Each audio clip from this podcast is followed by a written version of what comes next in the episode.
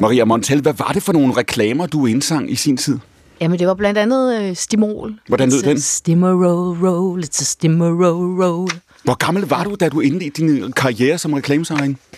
Jamen, det er, jeg var nok der øh, nitten år. Ja, det var lige efter gymnasiet. Og der, du er blevet spurgt for nylig, Maria Montell, om halvfemserne, og du siger om halvfemserne, du vil gøre det hele igen. Ja, det ville jeg nok. Hvis det startede i morgen. Jeg tror, jeg ville nyde det lidt mere. Du nød det ikke nok, da det stod på? Nej. Lotte Svendsen, ville du tage halvfemserne forfra, hvis du kunne? Altså, jeg kan godt øh, nogle gange tænke, hold kæft, vi var meget ironiske. Vi havde ikke respekt for en skid, altså. Det var bare, alle folk, der havde noget på hjertet, de var jo nærmest kategoriseret som psykisk syge, ikke? Ja, så der var for meget ironi, set i retrospekt. Altså, det er i hvert fald det, mine børn siger til mig nu, hvor de sådan begynder at brokke sig lidt over, at de ikke hørte lidt mere fra os, før de blev født, kan man sige. De ikke hørte mere, før de blev født? Nej, men det handler om den der sådan lidt øh, upolitiske, øh, ironiske øh, balstyrkedans, som vi kørte jo især meget i, i, i, med mig som satiredame. Altså, så du siger, men, men så er vi blevet alvorlige nu? Øh... Endelig. Jeg synes, der er en form for eftertanke, der præger øh, livet efter halvtreds. Ved du hvad, Lotte Svendsen? Det får vi i hvert fald afgjort her i løbet af de næste to timer. Dette er stafetten på program et. Programmet, hvor gæsterne sender både livets og tidens store spørgsmål og svar videre til hinanden. Ved bordet kan I høre sangerinden og sangskriveren Maria Montell og filminstruktøren Lotte Svendsen. Vi har også besøg af Jonas Jung fra bandet af samme navn. Goddag. Har du vendet dig til at være rockstjerne, Jonas? Øh... Rockstjerne, altså... Jamen, det er du jo. Kom nu. Altså, jeg er jo lige blevet far for øh, et år siden. Ja. Og øh, det har godt nok været øh, noget af en, en omvæltning. Så, så det jeg... føles ikke så, så stoppet rockstjerne-livet? Det er det, det du siger? Jamen, vi er jo også sådan lige midt imellem øh, plader og, øh, og, og den slags lige nu. Så jeg, jeg er lidt spændt. Det er første gang, jeg laver øh, noget af det her nu, og sidder her med tre... Øh, meget stærke personer. Så det er nu, det er nu du bliver rockstjerne. Så nu tjekker jeg ind øh, in the rockstar nu, life nu, st- nu stempler Jonas ind som rockstjerne. Mit navn er Clemen Kjærsgaard, og dette er Danmarks Radio Program et. Og bemærk, hvordan vi allerede i løbet af de første to minutter har været igennem halvfemserne, halvfemser-ironien, forældreskab, rockstjerneliv og en Stimorol-reklame. Det er, hvad vi når her i bare de første minutter af programmet. Jan Gintberg, ja. Der står på mit papir, at nu starter du med at tage skylden for alt, hvad der er galt i verden. Værsgo. Åh, oh. Ej, den vil jeg nødt til at sende på mig. Men, øh... har Lotte Svendsen en pointe i? Følte du dig ramt, da Lotte for to minutter siden sagde, at der manglede alvor i halvfemserne? Ja, mm, yeah, måske gjorde der det, men, men det, jeg, jeg har svært ved at se, hvordan at det skulle... Øh, det, det er altid nemt at se tingene i bagspejlet, ikke? Jo. Altså, altså der, der er jo en historik, der går forud for det, med et opgør med en betonkommunisme, og du ved, og ruk og alt sådan noget. Så kom de glade firser, og de glade firser blev afløst af de glade halvfemser, og ironien og sarkasmen og, og, og humor blev, blev fyldte enormt meget frem for den rockmusikken og opgør med Vietnamkrigen og alt sådan noget der. Så jeg synes, man, det er svært ligesom at stå ned og så sige, nå, men jamen, vi var også dumme, og vi var nogle, vi var, og sarkasme duer ikke, og ironi duer ikke. Altså, det, det er en del af en større det, øh, historisk sammenhæng, man skal se det. Det, I kan høre, mine damer og herrer, det er simpelthen lyden af Jan Gintberg, der bare begynder at tale. Der kan også det. Indtil nogle afbryder ham. Men også, men også, det er jo det, du får din løn for, men også Jan Gintberg, det er jo lyden af dig, der simpelthen på en hel generations vegne kaster ansvaret gennem vinduet, ikke? Jamen, jeg synes, det er så åndssvagt, det der med ansvar, for vi er en del af en større kompleks, jo. Det er så pisse nemt, det der med at sige, jamen, hvor var det fjollet at gå med gummisko i, til jakkesæt? Jamen, for helvede! Det var jo, det var jo, Ej, det, det var jo tid, det var jo tidsånden, ikke? Tidsånder skifter, og lige nu er vi, er, er, er, er vi af alle mulige årsager, er tidsånden en helt anden. Du er godt klar, for en time siden stod jeg og overvejede, Jan, om jeg skulle tage gummisko på, og så fremvælde jeg det jamen, sidste øjeblik. Men du har også kopperbukser på, og ah, jakken, ikke? Ikke jo, gar, det Du er jo ikke suit og gummisko. Nej, det er ikke. Lotte Svendsen, er det rigtigt, når Jan siger her, at man også i halvfemserne, ironikerne, du, du ownede det lidt før, ikke? Du sagde, det var også dig, du lavede også øh, satire dengang. Var det, er det rigtigt, når Jan siger, I var en del af... Det er jo indlysende rigtigt, I var en del af noget, der var større, ikke? Der var også en modreaktion i det, ikke? Det er meget det, vi bakser med lige nu. Ja. Det er jo øh, altså en voldsom kraft, der kørte fuldstændig uforstyrret gennem øh, halvfemserne op igennem nullerne, fordi der simpelthen ikke var nogen, der for alvor bekymrede sig om de begyndende, hvad skal man sige, konsekvenser af, af en hel masse over, af et stort overforbrug.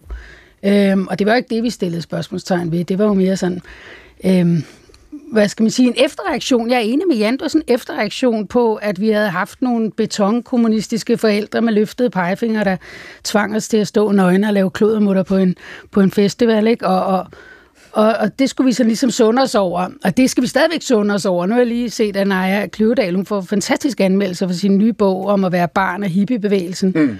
Og det var sådan noget, jeg kan huske i Emma's dilemma, som var noget satire, vi lavede i halvfemserne. Vi lavede de ondskabsfuldeste parodier på de der hippiebørn, der sad og pev over, at de ikke havde fået de samme kassebukser som de andre i klassen, ikke? Mm. Øhm, og på en måde, så har jeg jo stadigvæk det i mig, sådan lad nu være med at piv, altså vi skal videre. Øhm, jeg er ligeglad med dine følelser, altså lad os gå i, i kæder og redde verden.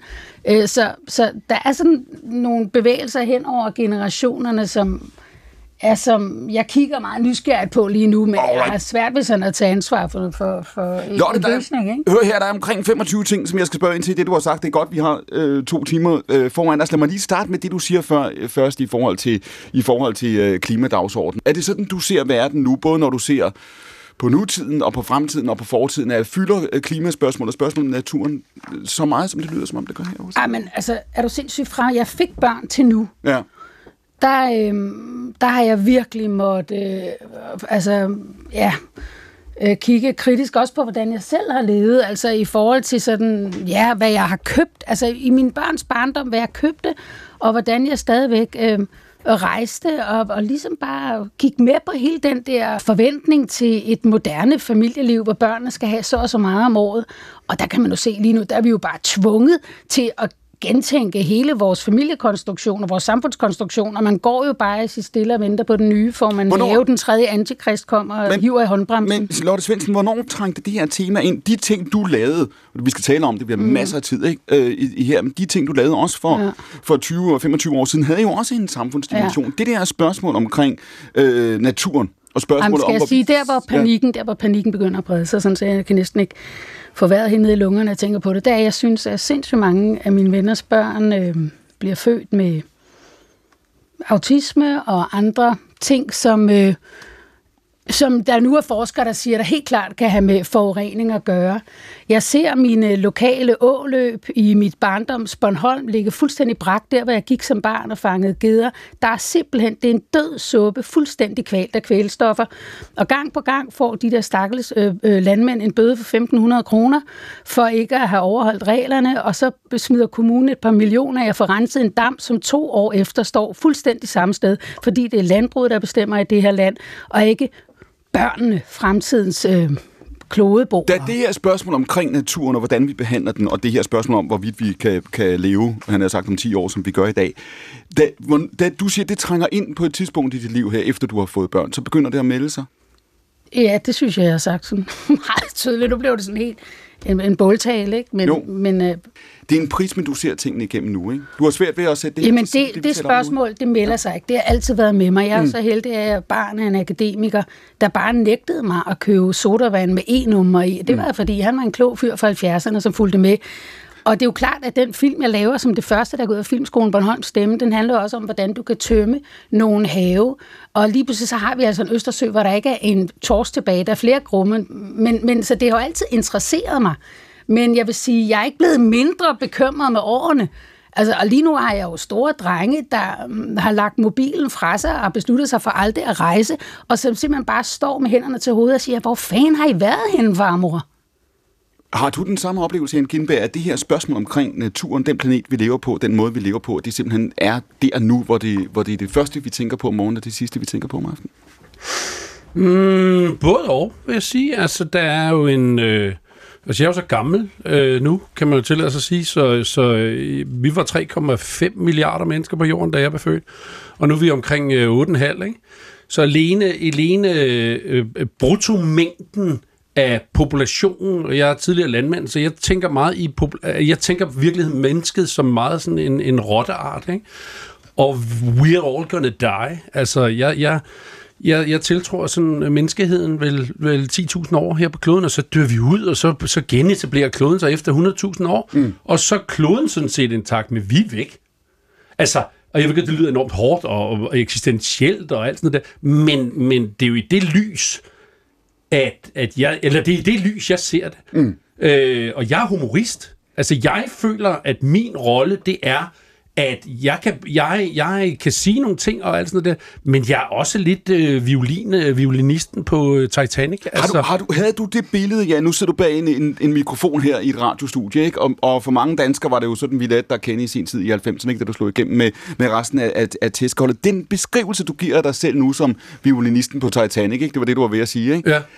Havde du det selvbillede, da du var i, i, i tyverne, da du startede det her, da du, gik, da du forlod, jeg nær sagt, øh, landmandslivet og gik ind i showbusiness? Det ved jeg sgu ikke. Altså, det har jeg stort set glemt, Clemens. Altså, det, det, er jo, det er jo fandme så mange år siden. Jeg havde, jeg havde en følelse af, at jeg ville blive set. Altså, jeg ville underholde. Mm. Jeg var, jeg var addicted til grinet, til publikums gunst.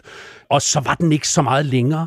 At, og de tekster, hvis man så ramte noget med nogle tekster og sådan noget der, og det gav noget resonans, så var det da fint. Jeg ville da ønske, at jeg havde været mere politisk vagt. Jeg gad da godt at have, når jeg ser tilbage, have lavet nogle taler til nationen, som, som rent faktisk havde sagt andet end Peter Schmeichels næse er rød. Altså, det var jo fuldstændig ligegyldige ting, det jeg stod og skreg fra den balkon. Fuldstændig! Men det var jo lige i den uge. Det var uaktualitet for helvede. Mm. Når man kigger på det femogtredive år bagefter, så må jeg ikke give det en mening. Så må jeg sige, hvad fanden snakker? Hvorfor snakkede I ikke om klimaet? Fordi Michael lige havde sagt et eller andet dumt.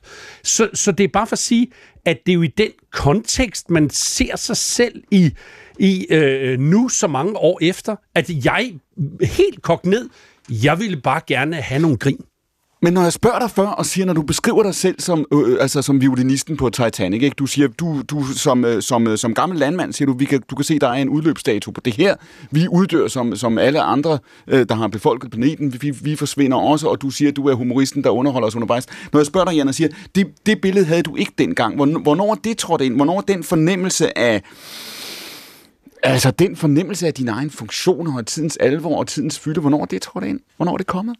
Ej, det synes jeg kom ret hurtigt. At når karrieren den når hen efter femten tyve år, ja, så begynder man også at finde ud af at sådan en eller anden form for cirkulær... Øh, er det det, du øh, kalder ret hurtigt, det er femten tyve år? Øh, jamen, det kan man sige. Nej, men det er jo ikke for at være lyseslukker, det er jo Nej. bare for... Du ved, man er nødt til at placere sig selv i en kontekst, som man også kan overleve. Jeg kan ikke overleve i en velsmert. Jeg kan ikke rumme. Jeg har for meget øh, satirisk bit af, at som, øh, som du også siger, Lotte, ikke? Altså, at, at, at man, man har det jo i sig, for fanden, kom nu. Man har lyst til at satirisere over det, der foregår i samtiden med, at hold nu kæft, ikke? Og nu har vi hørt det og sådan noget der. Øh, så, så, så der er jo ikke en... Altså... Øh, øh, øh. Nu har jeg glemt spørgsmålet. Ej, men vi spørgsmålet har, vi har der så meget brug for fuldstændig dadaistiske båltaler fra tredje sal på Rosenørns Allé. Det er der ingen tvivl om. Altså, hvis man ser... Babylon Berlin, altså tiden i trediverne, hvor krisen græssede i, i, må man sige, krisen græssede, sikkert dog en firs-udtryk. Mm. Øhm, altså, der var kulturen ja, det, jo... Man kan sige, det var mildt sagt om trediverne, at ja, krisen græssede. Ja, det var jo sjovt, krisen græssede. Ja. Der var en træls type, der havde... Ja, ja, ja, men igen, hvorfor... Man sidder og ser den Babylon, fantastisk ja. serie, og tænker, hvorfor var der ikke nogen, der gjorde... Men folk prøvede jo at gøre noget, ja. og det var ligesom om, det i menneskets rotteart-lignende ja. ting, det skulle udleves ja. på en eller anden måde. Helt det inferno af anden ja. verdenskrig, som min far voksede op med, det skulle udleves. Og måske er vi der, at nu siger jeg noget helt idiotisk, ikke? Men måske er menneskeheden der, hvor en tredje verdenskrig, den vil rydde op i ting og gøre os i stand til at sige, nu står vi sammen bagefter, nu skaber vi det nye F N, det nye, nu går vi alle sammen sammen, for vi vil... Vi, Vi vil videre fra all that atrocities. Mm. Og nu er vi lige nu, hvor folk er i alle retninger. Og er, du ved, vi er så polariseret som verdenssamfund, at det er svært at se, hvordan vi skal kunne gøre noget lige nu og her og blive bedre. Vi kan holde nogle grønne taler. Og vi kan... Jeg bliver nødt til på mit liv og mine børns vegne at være optimist og sige, du ved, om, om fyrre år, så er vi blevet klogere, og så ser verden bedre ud. Men vi skal lige igennem en verdenskrig først. Det er muligvis. Jan Gintberg, kolon. Verdenskrigen er ikke gået. Polen, Tom Kristensen, ikke? Altså asiatisk isivella, angsten, det, det, det er jo en ventil, du snakker om på en eller anden måde. Altså drømmen om bomben, fordi vi er temmelig magtesløse, ikke? Maria Montell.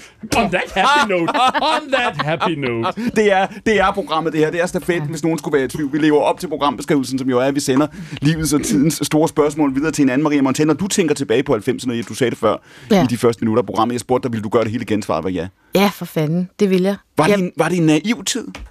Ja, det var måske en forkælet tid, i, i hvert fald for mig, fordi jeg, jeg synes, jeg havde jo, jeg var mandsopdækket med alle mulige øh, managers og, og øh, pladselskabsdirektører og ja, alle mulige, der egentlig gerne bare ville være med på vognen, når, når, det, når det gik godt. Øhm, og jeg synes faktisk, at jeg... Jeg er også nødt det øh, at blive øh, serviceret på mange måder, fordi det gør jeg ikke i dag. Men jeg vil godt gå tilbage og, og nyde det lidt mere. Altså det der, når man er i eller anden, den der succes, så, så, så glemmer man lidt at nyde, nyde det. Da du stempler ind, og du siger, nu talte Jan om før, hvad, altså, du sagde det der med, Jan, du ville underholde, ikke? Der skulle være mm. det store grin på, ikke? Du, mm. du, du, du, du søgte det, ikke? Mm. Og vi taler også om, om den der periode halvfemserne, også som et opgør med seriøsiteten. Muren mm. var faldet, ikke? Mm. Øh, den kolde krig var afsluttet, der var det der element af, af lettelse, holiday from history, som der er nogen, der har, der har kaldt det. Du, da du er på det tidspunkt, Maria Montell, du er jo overbevist om fra et meget tidligt tidspunkt, at du vil showbusiness, ja. Du vil denne her karriere. Mm. Det var ikke alle, der nødvendigvis så på dig, som du gjorde, vel?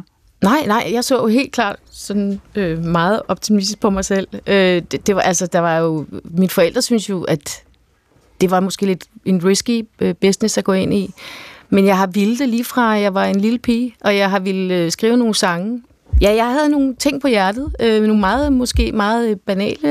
Øh, ting, men, men meget menneskelige. Hvad ville dine forældre, ja. Hvad synes dine forældre kunne have været fornuftige at gøre? Jamen altså, kunne jeg ikke tage en, en, en, en uddannelse på en eller anden måde? Jeg kunne have været blevet fysioterapeut. Jeg var god til at massere min far og sådan noget, du ved, for halvtreds øre i, i timen. Hvad hedder det? Så, så de ville gerne have, at jeg, jeg blev noget andet egentlig, men, men jeg har kæmpet faktisk for at blive det, jeg gerne ville. Og jeg gik også i gymnasiet og tog musiksproglige studenter, og så var det ligesom det, så tænkte jeg, så må I være satisfied med det. Og så, så, så da jeg sluttede der, så tog jeg til Spanien og blev natklubsanger inden. Jeg spurgte, om det var en naiv tid, du sagde, det var en forkælet tid. Jamen altså, jeg vil sige, at øh, det var jo dengang, hvor man, øh, ligesom, man skulle selvfølgelig kæmpe om at få en pladekontrakt, mm. øh, øh, og i dag, der er det måske lidt nemmere på en eller anden måde, der kan du godt udgive din musik øh, øh, og komme lidt hurtigt ud. Før var det jo, der skulle du igennem radioen mm. og, og, og ligesom øh, få et hit der, øh, før du ligesom kunne gå videre. Jo, det var også en forkælet tid. Altså, jeg, jeg vil sige, jeg gik ikke rundt og tænkte så meget på klimaet heller, eller på verdens smerte. Og jeg var meget inde i mit eget røvhul, vil jeg sige. Jeg var meget inde i min egen navle. Det er først efter, jeg har fået børn, og jeg er blevet meget mere, øh, hvad kan man sige, bevidst. Men det var jo også de ja. halvfemserne, hvis vi lige skal, skal minde lytterne om det. Det er efter murens fald. Verden lever i en, en tilstand af lettelse. Mm. Jonas Jung, nu fik jeg dig til at stemple ind i programmets første minutter som rockstjerne. Det starter nu for alvor, ikke? Ja, tak. Ja, føler du dig som rockstjerne nu, Jonas? Jeg synes i hvert fald, det er... Er, er nydeligt at sidde her og, og følge øh, sådan et program her. Jeg har lige holdt mig en lille smule i baggrunden øh, på, øh, på, på det. Det er jo et meget stort emne. Det må man sige. Føler, altså... du, føler du dig som... Hvis jeg spørger dig, Jonas, om du oplever dig selv som ung, hvad svarer du så? Ej, jeg oplever bestemt ikke mig selv som ung. Jeg har en lille søster på fireogtyve, og hun er vel øh, dårlig ung mere, men når jeg ligesom oplever de syv år, der er mellem hende og mig, hun er lige flyttet til Aarhus øh, og skal læse journalist. Mm. Så hvad hedder det? Altså, så hun følger dine fodspor? Ja, ish, ikke? Men øh, jeg håber, hun gør det bedre, end, øh, end jeg klarede. Hvad mener du med det? Jamen, jeg, jeg blev jo ikke journalist. Du kan nå det nu, kan man sige. Ja, det er rigtigt. Det er det, man altså, når, når showbiz-karrieren, den, den ja. fuldstændig crasher, så kommer man ind i journalistikken som ja. den sidste løsning, ikke? Men på den måde, så føler jeg mig egentlig øh, ret midt i livet. Altså, jeg har jo et, øh, et job nu, som jeg har haft i fire år, og vi har levet af... Øh, midt, hvor gammel er du er nu, Jonas? enogtredive. Er det, er det midt i livet? Jamen ikke, men du ved, altså sådan, jeg har en lejlighed, og jeg ja. har et lille barn, og ja. lige afleveret hende. Hun var syg hele sidste uge, så altså, det er også derfor, når du tjekker ind i mig, om jeg føler mig som en rockstar, så sad jeg lige og tænkte over før, at øh, det korte svar ville nok være nej. Øh, og...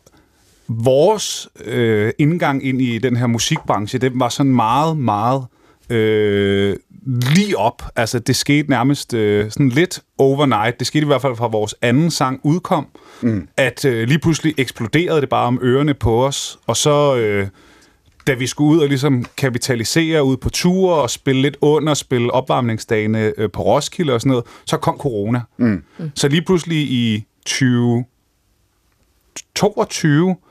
altså blev vi kastet ud på de største scener i Danmark. Vi snakkede lidt om det før. Ja. Vi spillede fyrre koncerter sidste år. Ja. Og lige pludselig stod på Jelling Festival klokken femten tredive på stor scene.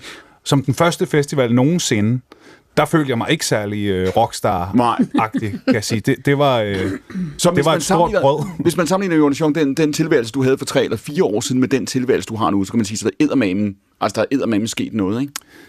Ja, det må man sige, men... men livet er også meget det samme, fordi at Michael, Sigurd og mig, som er bandet og laver musikken, altså halvfems procent af tiden er det jo bare os, og, øh, og, og det, det er meget det samme. Tænker du, når du, nu, nu taler vi om, om det her, når du nu hører altså Jan Gintberg, når du hører Lotte Svendsen, når du hører Maria Montell her tale om, om halvfemserne, og også om den kontrast, der er til nu, de er ikke de eneste, der siger det, eddermame mange mennesker, unge og gamle, og lige meget hvor de er i landet, og lige meget hvilke holdninger de i øvrigt har.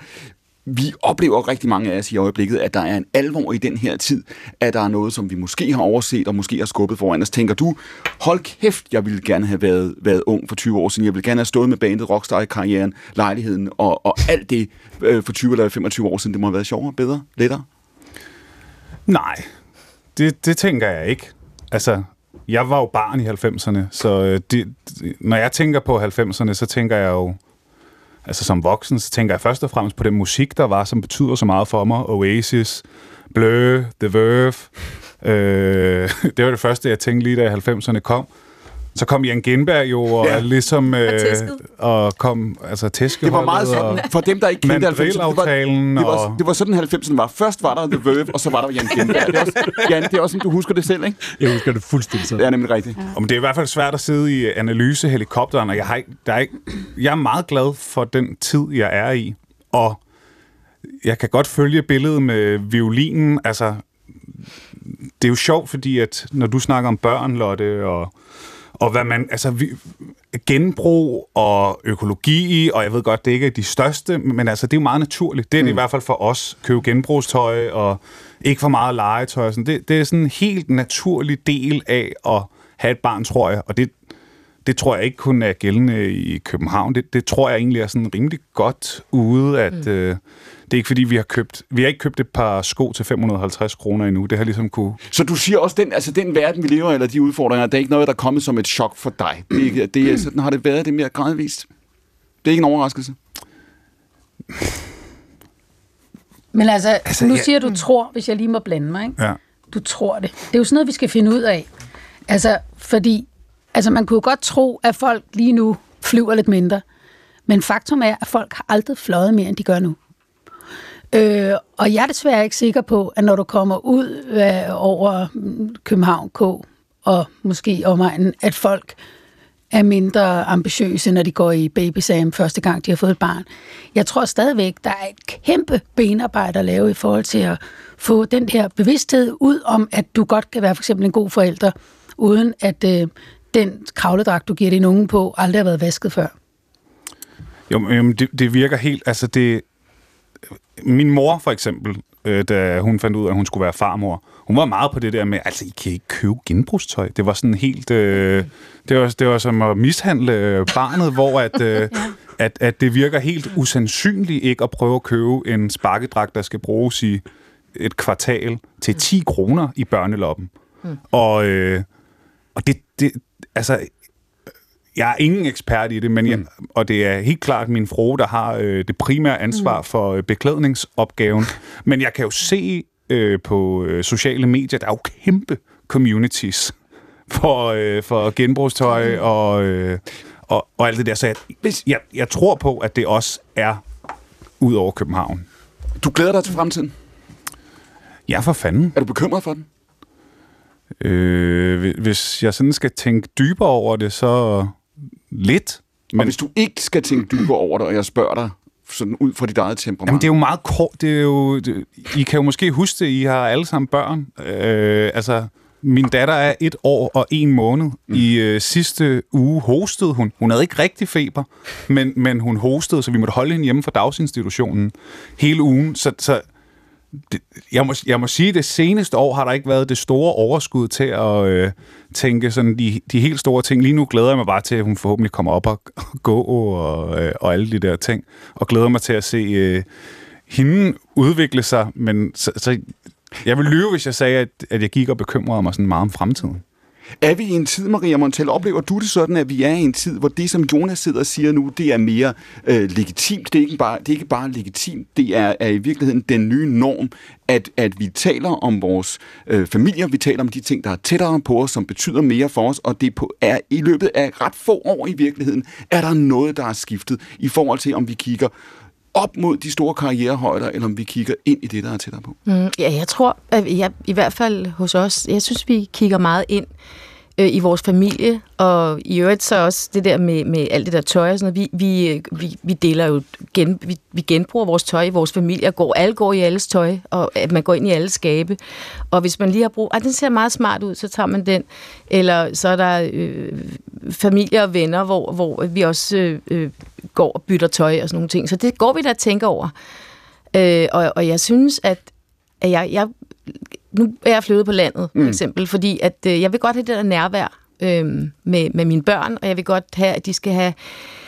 At de skal kunne... Ligesom vi skal kunne som familie arbejde sammen og hjælpe hinanden. Øh, og, øh, og det der med forkælelse... Øh, fordi altså, vi, jeg startede ud med også at bare give dem alt. Mm. Altså, de skulle bare have alt. Mm. Fordi de skulle ikke mangle noget, og jeg skulle bare være den bedste mor i hele verden.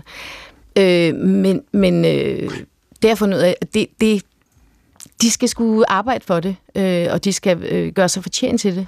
Nu talte Jonas før om, øh, om corona, der ramte lige da Jung stod foran det helt store gennembrud, så kom corona, ikke? Så blev der sat trykket på pauseknappen, og så startede karrieren så, kan man sige, fra, fra toppen af tænderne sidste år. Mm. Øh, vi fløj afsted, Maria Montell. Hvor kom den? Ja. Jamen, det var jo lige præcis øh, i coronatiden, hvor at, øh, hele familien havde været samlet øh, mm. herude på landet. Og øh, der kan man godt mærke, når man har været sammen sådan et, et, et godt stykke tid, når man er vant til, og, og alle de laver hver deres ting.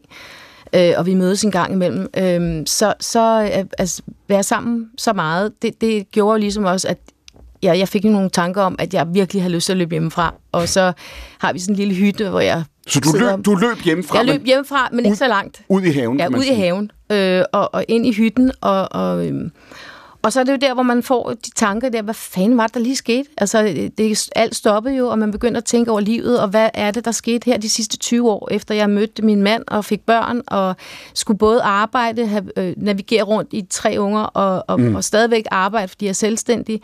Øh, og, og så lige, hvad, hvad fanden er det, jeg så i ham der idioten der, jeg bor sammen med? Fordi nu står vi og råber hinanden, fordi at, øh, vi har været sammen for meget. Øh, gud, det kan vi næsten ikke tage. Og, øh, og så var det altså, og så det der med, at vi bare altså, øh, øh, er bare strøget afsted. Mm. Øh, øh, livet, det kører bare derudad, og, og man glemmer at stoppe op og se, hvad fanden er det lige? Også, hvad laver jeg egentlig med dig? Mm. Øh, øh, og, øh, hvordan kom vi herhen? Ja, hvordan kom vi herhen? Og så, og så nogle gange det der med, at, øh, at det, man siger til hinanden nogle gange, det kan godt være lidt, øh, det kan godt gøre lidt ondt.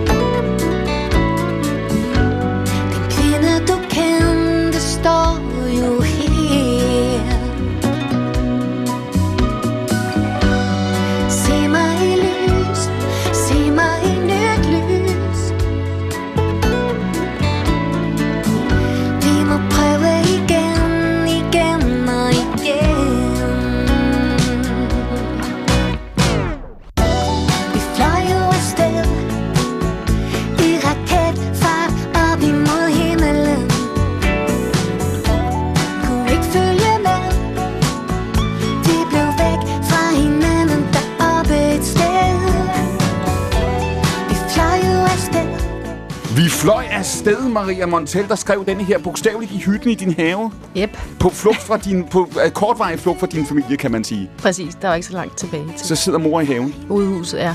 Og, og, og nu sagde du før, at det, man, man ser på hinanden i det der parforhold, og man tænker, hvad der sker. Men, og, men det er jo ikke kun skidt, vel? Nej, det er da også dejligt. Og, altså, nu, nu sidder jeg... Vi, nu har jeg sådan... På min, på min computer, der er et billede af min datter, for hun var tre år lige pludselig. Hun er nu den mellemste af sytten. Ja. Og så er sådan, så, ej, jeg savner sgu lidt hende der, den treårige der, som var så nuttet. Øh, og alle de der sindssygt fede minder, man har sammen, og øh, det er jo fantastisk. Altså, øh, så det er også godt, og, og, og når man virkelig øh, tænker, nu går jeg frem, så kigger man lige tilbage i, i alt det, man har oplevet sammen, og så tænker, ej, jeg bliver sgu lidt. Jeg skal, det der livsvidende, jeg har, har været sammen med, det, jeg bliver sgu lidt endnu. Øh, fordi vi har en historik sammen, og så, så, så, så æder jeg også, at han er en stor et eller andet idiot. de, de, de, det der, den der pauseknap, som corona blev, ikke? Og hvad det satte ja. i gang, vi skal snakke om det også om lidt, ja, det satte ja. i gang for dig, Maria, men, men tænker du, det var kommet alligevel, tænker du, at du var kommet til et sted i dit liv, hvor der var nogle andre refleksioner, der var sat ind i forhold til, hvad er vigtigt, mindre vigtigt og sådan ja, noget? Eller? Nej, altså jeg vil sige, det var faktisk, på, på mange måder var det jo faktisk ret, jeg blev enormt arbejdsløs, kan man sige, det gjorde vi begge to, øh, øh, fordi vi er selvstændige, så, så, så det var ikke så godt, men Men jeg var, jeg var aldrig nået dertil. Jeg, jeg tror bare, vi var kørt videre, hvis jeg ikke var blevet stoppet. Øh, så, så på en måde var det en kærkommen øh, corona, der kom ind øh, og, og stoppede det hele. Og jeg kunne godt lide det lidt også. Lotte Svendsen, når ja. du taler i de, de første minutter af programmet omkring øh, klimaspørgsmålet og naturen, og hvad det, her, hvad det her betyder for dig nu, der er jo nogen, der vil sige, hør her, når man, det er noget, der kommer ud fra, det er fordi, vi står over for objektivt set, du var inde på det før, nogle udfordringer.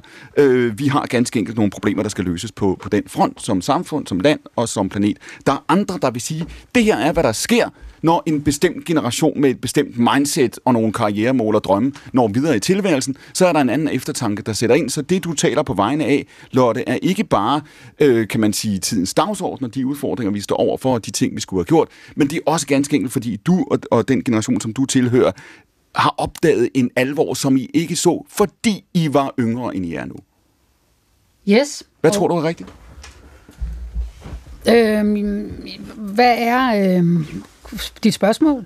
Hvorvidt den naturdagsorden og den klimabekymring er et udtryk for verden, som den er, eller også et udtryk for, hvor din generation er i livet?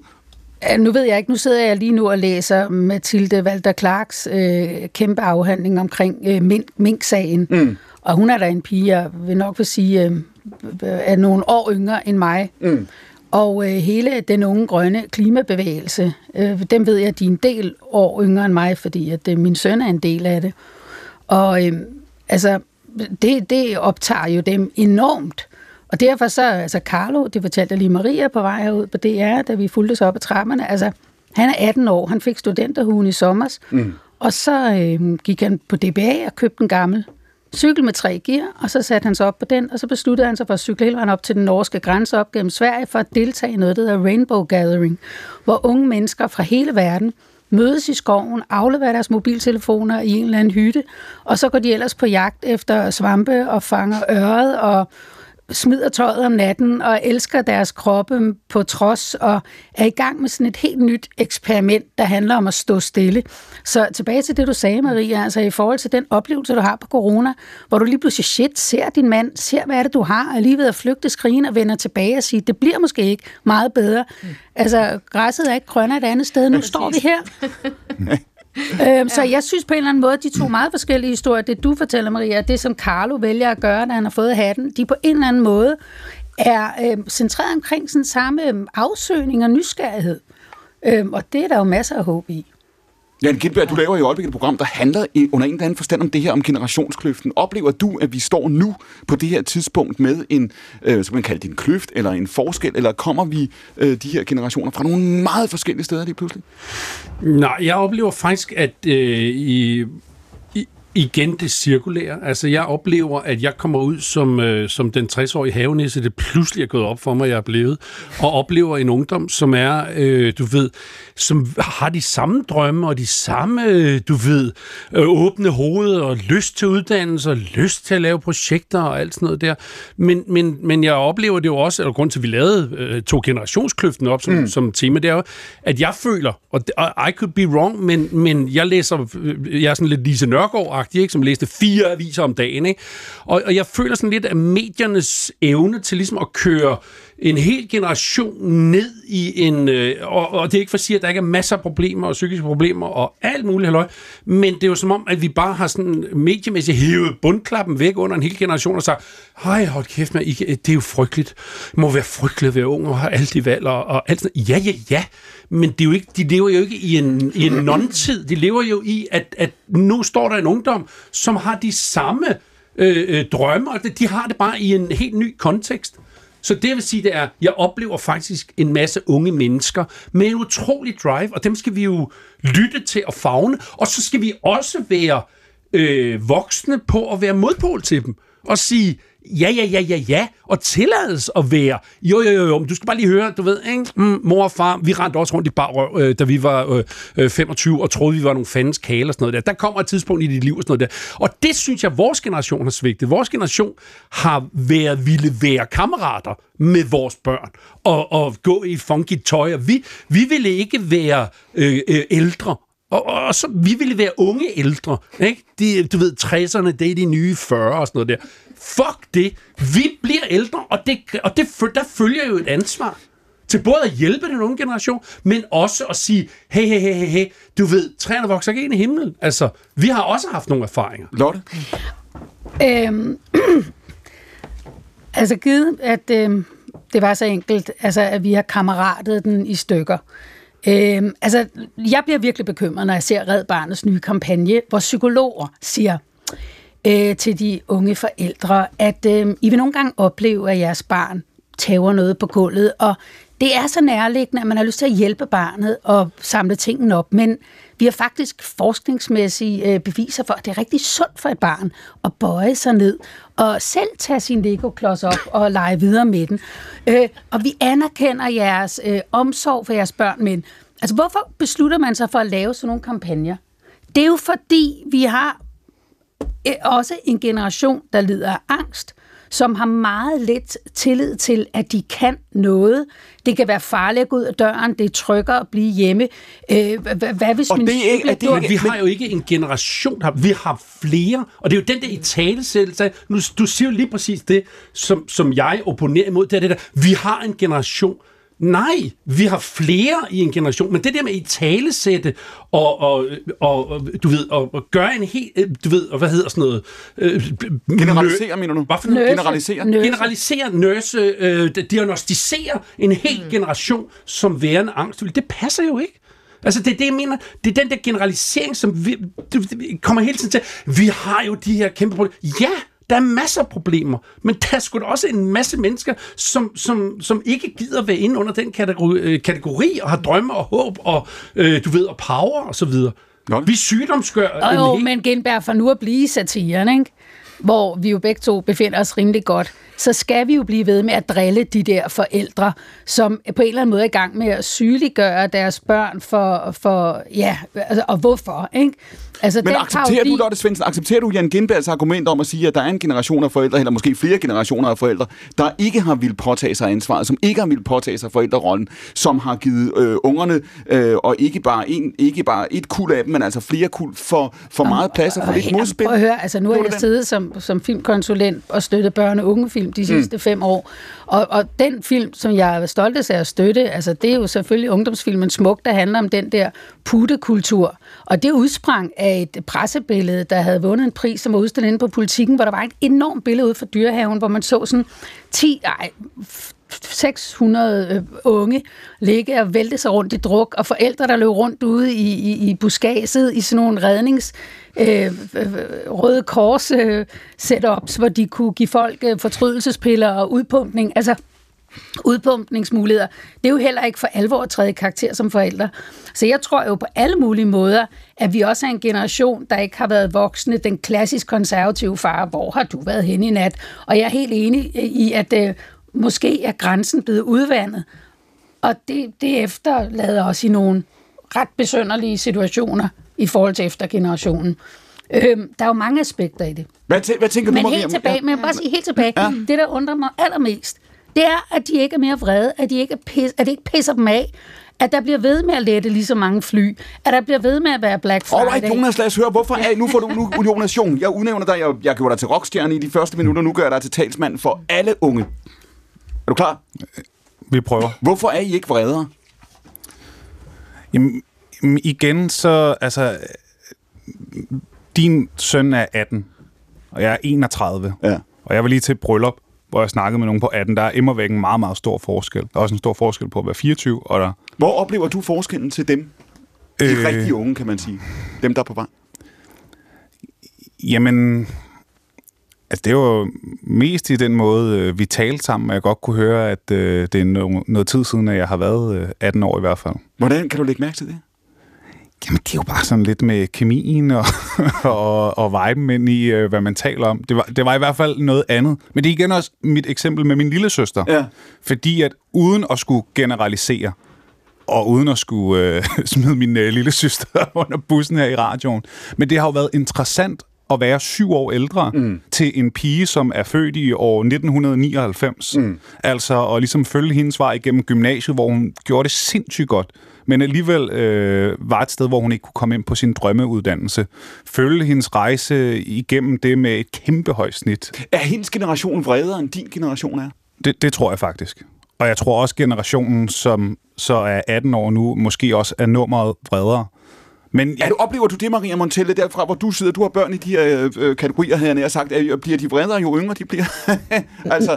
N- nej, det synes jeg egentlig ikke. Altså, de tre børn, jeg har, det, der har jeg ligesom har talt lidt om det der med at, at være, at ligesom også at, at, at, at sætte foden ned, og ligesom, mm. og ikke bare lade dem køre løs. Jeg synes, jeg har været meget sådan gammeldags.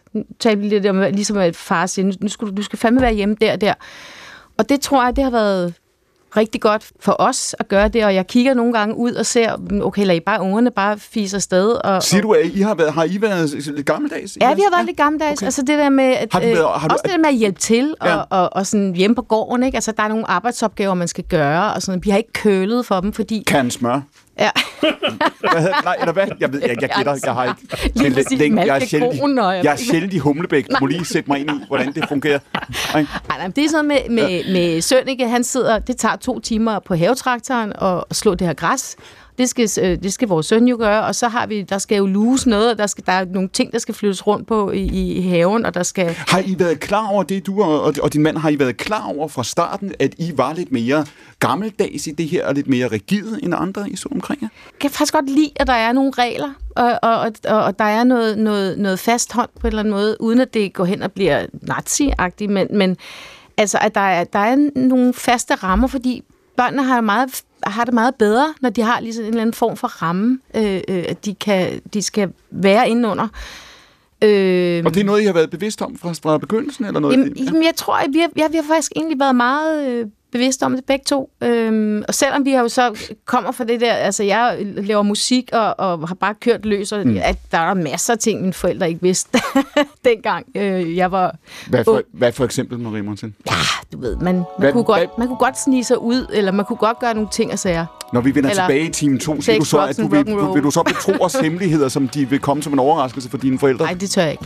Alright. Det siger Maria Montell. Hun sidder ved bordet ved siden af komikeren Jan Gintberg. Og er du øh, en selvudnævnt gammel have- havenæse, sagde du, ikke? Jo, jo. En nioghalvtreds-årig gammel havenæse. Ja, ja, det bliver man nødt til at acceptere. Du er en meget stor havenæse, Jan. Det, jeg lover dig for. Og ved, ved bordet sidder også filminstruktøren Lotte Svendsen, og jo altså rockstjernen, det er han nu, Jonas Jung. Det er programmet Stafetten, og vi fortsætter lige på den anden side af en radioavis. Klokken er tretten.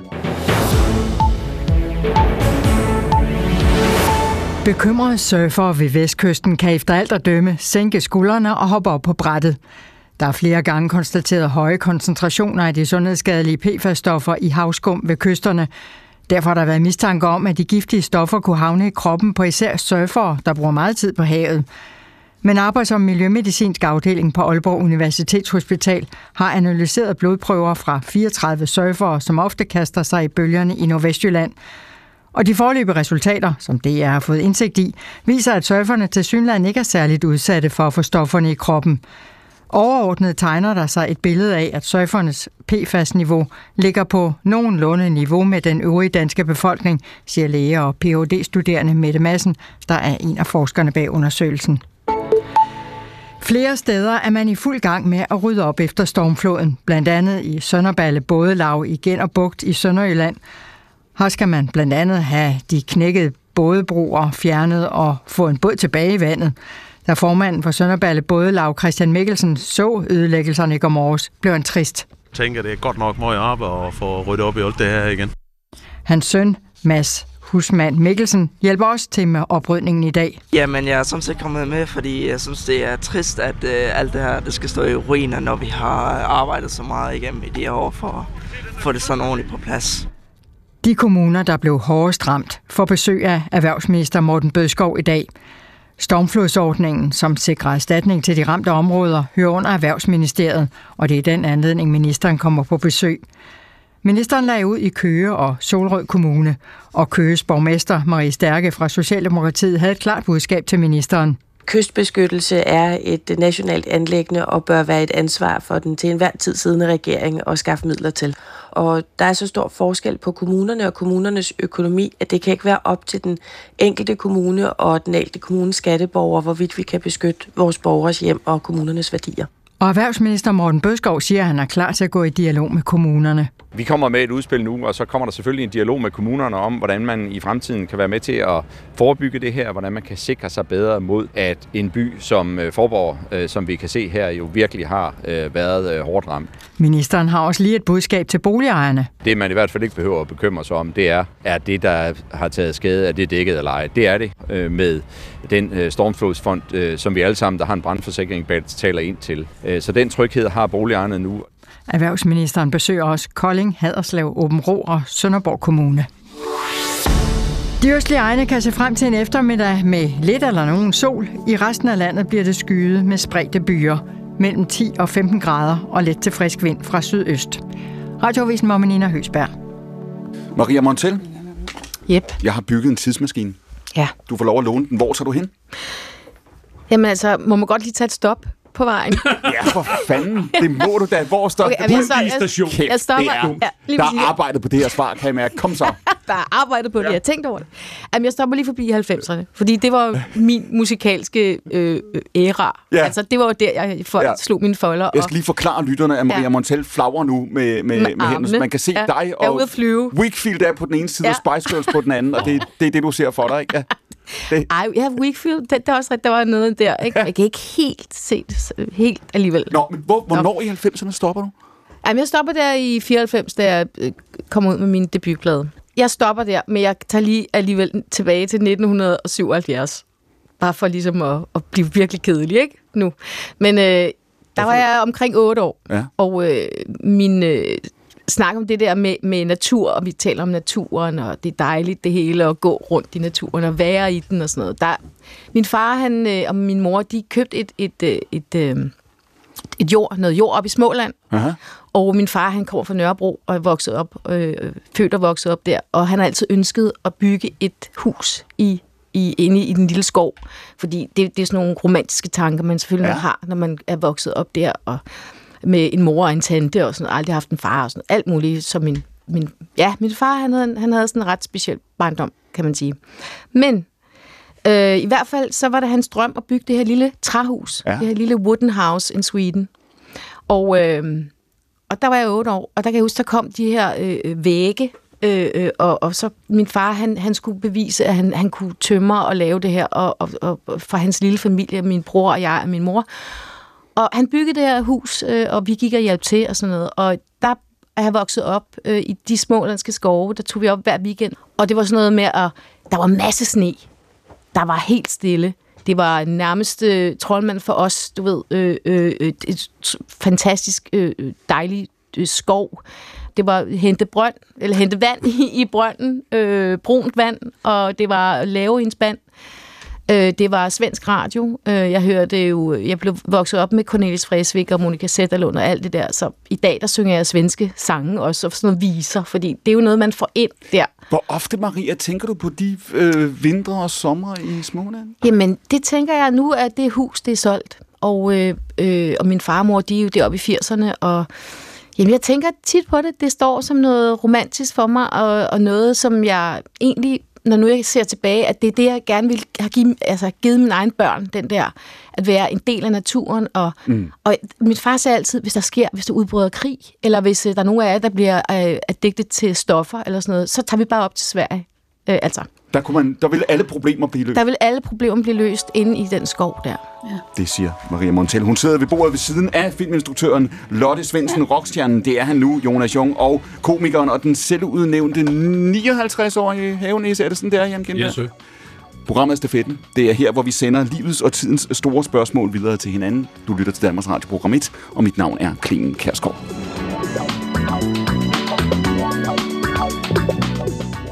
Jonas Jung, hvordan var det, at du blev en del af bandet, der bærer dit øh, efternavn? Jamen altså, øh, Michael og Sigurd, som er den anden del af bandet. De to andre de, del, de, de to tredjedel. De, de, de to, ja. den, den anden to tredjedel af bandet, øh, de gik på højskole sammen. Og øh, i den tid, så var der meget hurtig kemi. Michael og mig er gamle bedste venner fra gymnasiet af, og jeg mødte Sigurd, og der var bare sådan en eksplosiv energi omkring øh, musik. Og øh, jeg flyttede så til Odense og øh, studerede til journalist, mislykket, men, øh, men var dernede. Og i den tid, der var Sigurd... På en, på en skala fra et til ti, hvor mislykket var det, det var, Jonas? Jamen, det, var jo, det er der jo en skala for, der strækker til tolv, og det var nul nul. Okay. Så det var, øh, ja, klar svar. Det, det var mislykket. Og så redder de der, kan man sige? Jamen, altså, jeg var kommet tilbage til København, og var i praktik på Ekstrabladet. Og øh, ja... havde udgivet en E P, som jeg spurgte, om de allernådigst ville hjælpe mig med at fremføre. Og øh, da vi så kom ned i det der øh, musikøver, må man sige, det var dengang i en kælder på Renshavsgade på Nørrebro, så, øh, så fortsatte øh, magien bare, og mine numre blev meget hurtigt kasseret, og vi begyndte at lave musik sammen øh, som en enhed, og så...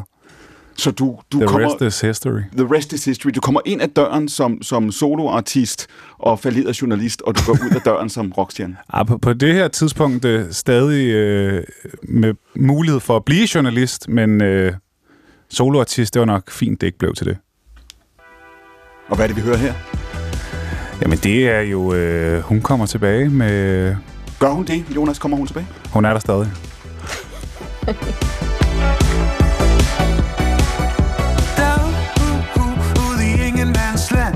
Samvær med mig, fordi der ude i handling skulle så langt væk for at bevise. Hvad skal vi nå? Hvor meget liv skal der til? Hvor tager vi timerne hen, når jeg er inde i det der? Det er mig, der må. Jeg er så dybt i det her. Jeg er så langt væk, som man kunne gå. Pas på, pas på! Jeg triumferer. Jeg er så langt væk, som man kunne nå. Lad gå, lad gå! Jeg er så langt væk, som man kunne gå. Men hun, hun kommer tilbage, hun kommer tilbage, yeah. Hun kommer tilbage, hun kommer tilbage, yeah. Hun kommer tilbage, hun kommer tilbage, yeah. Hun kommer tilbage, hun kommer tilbage.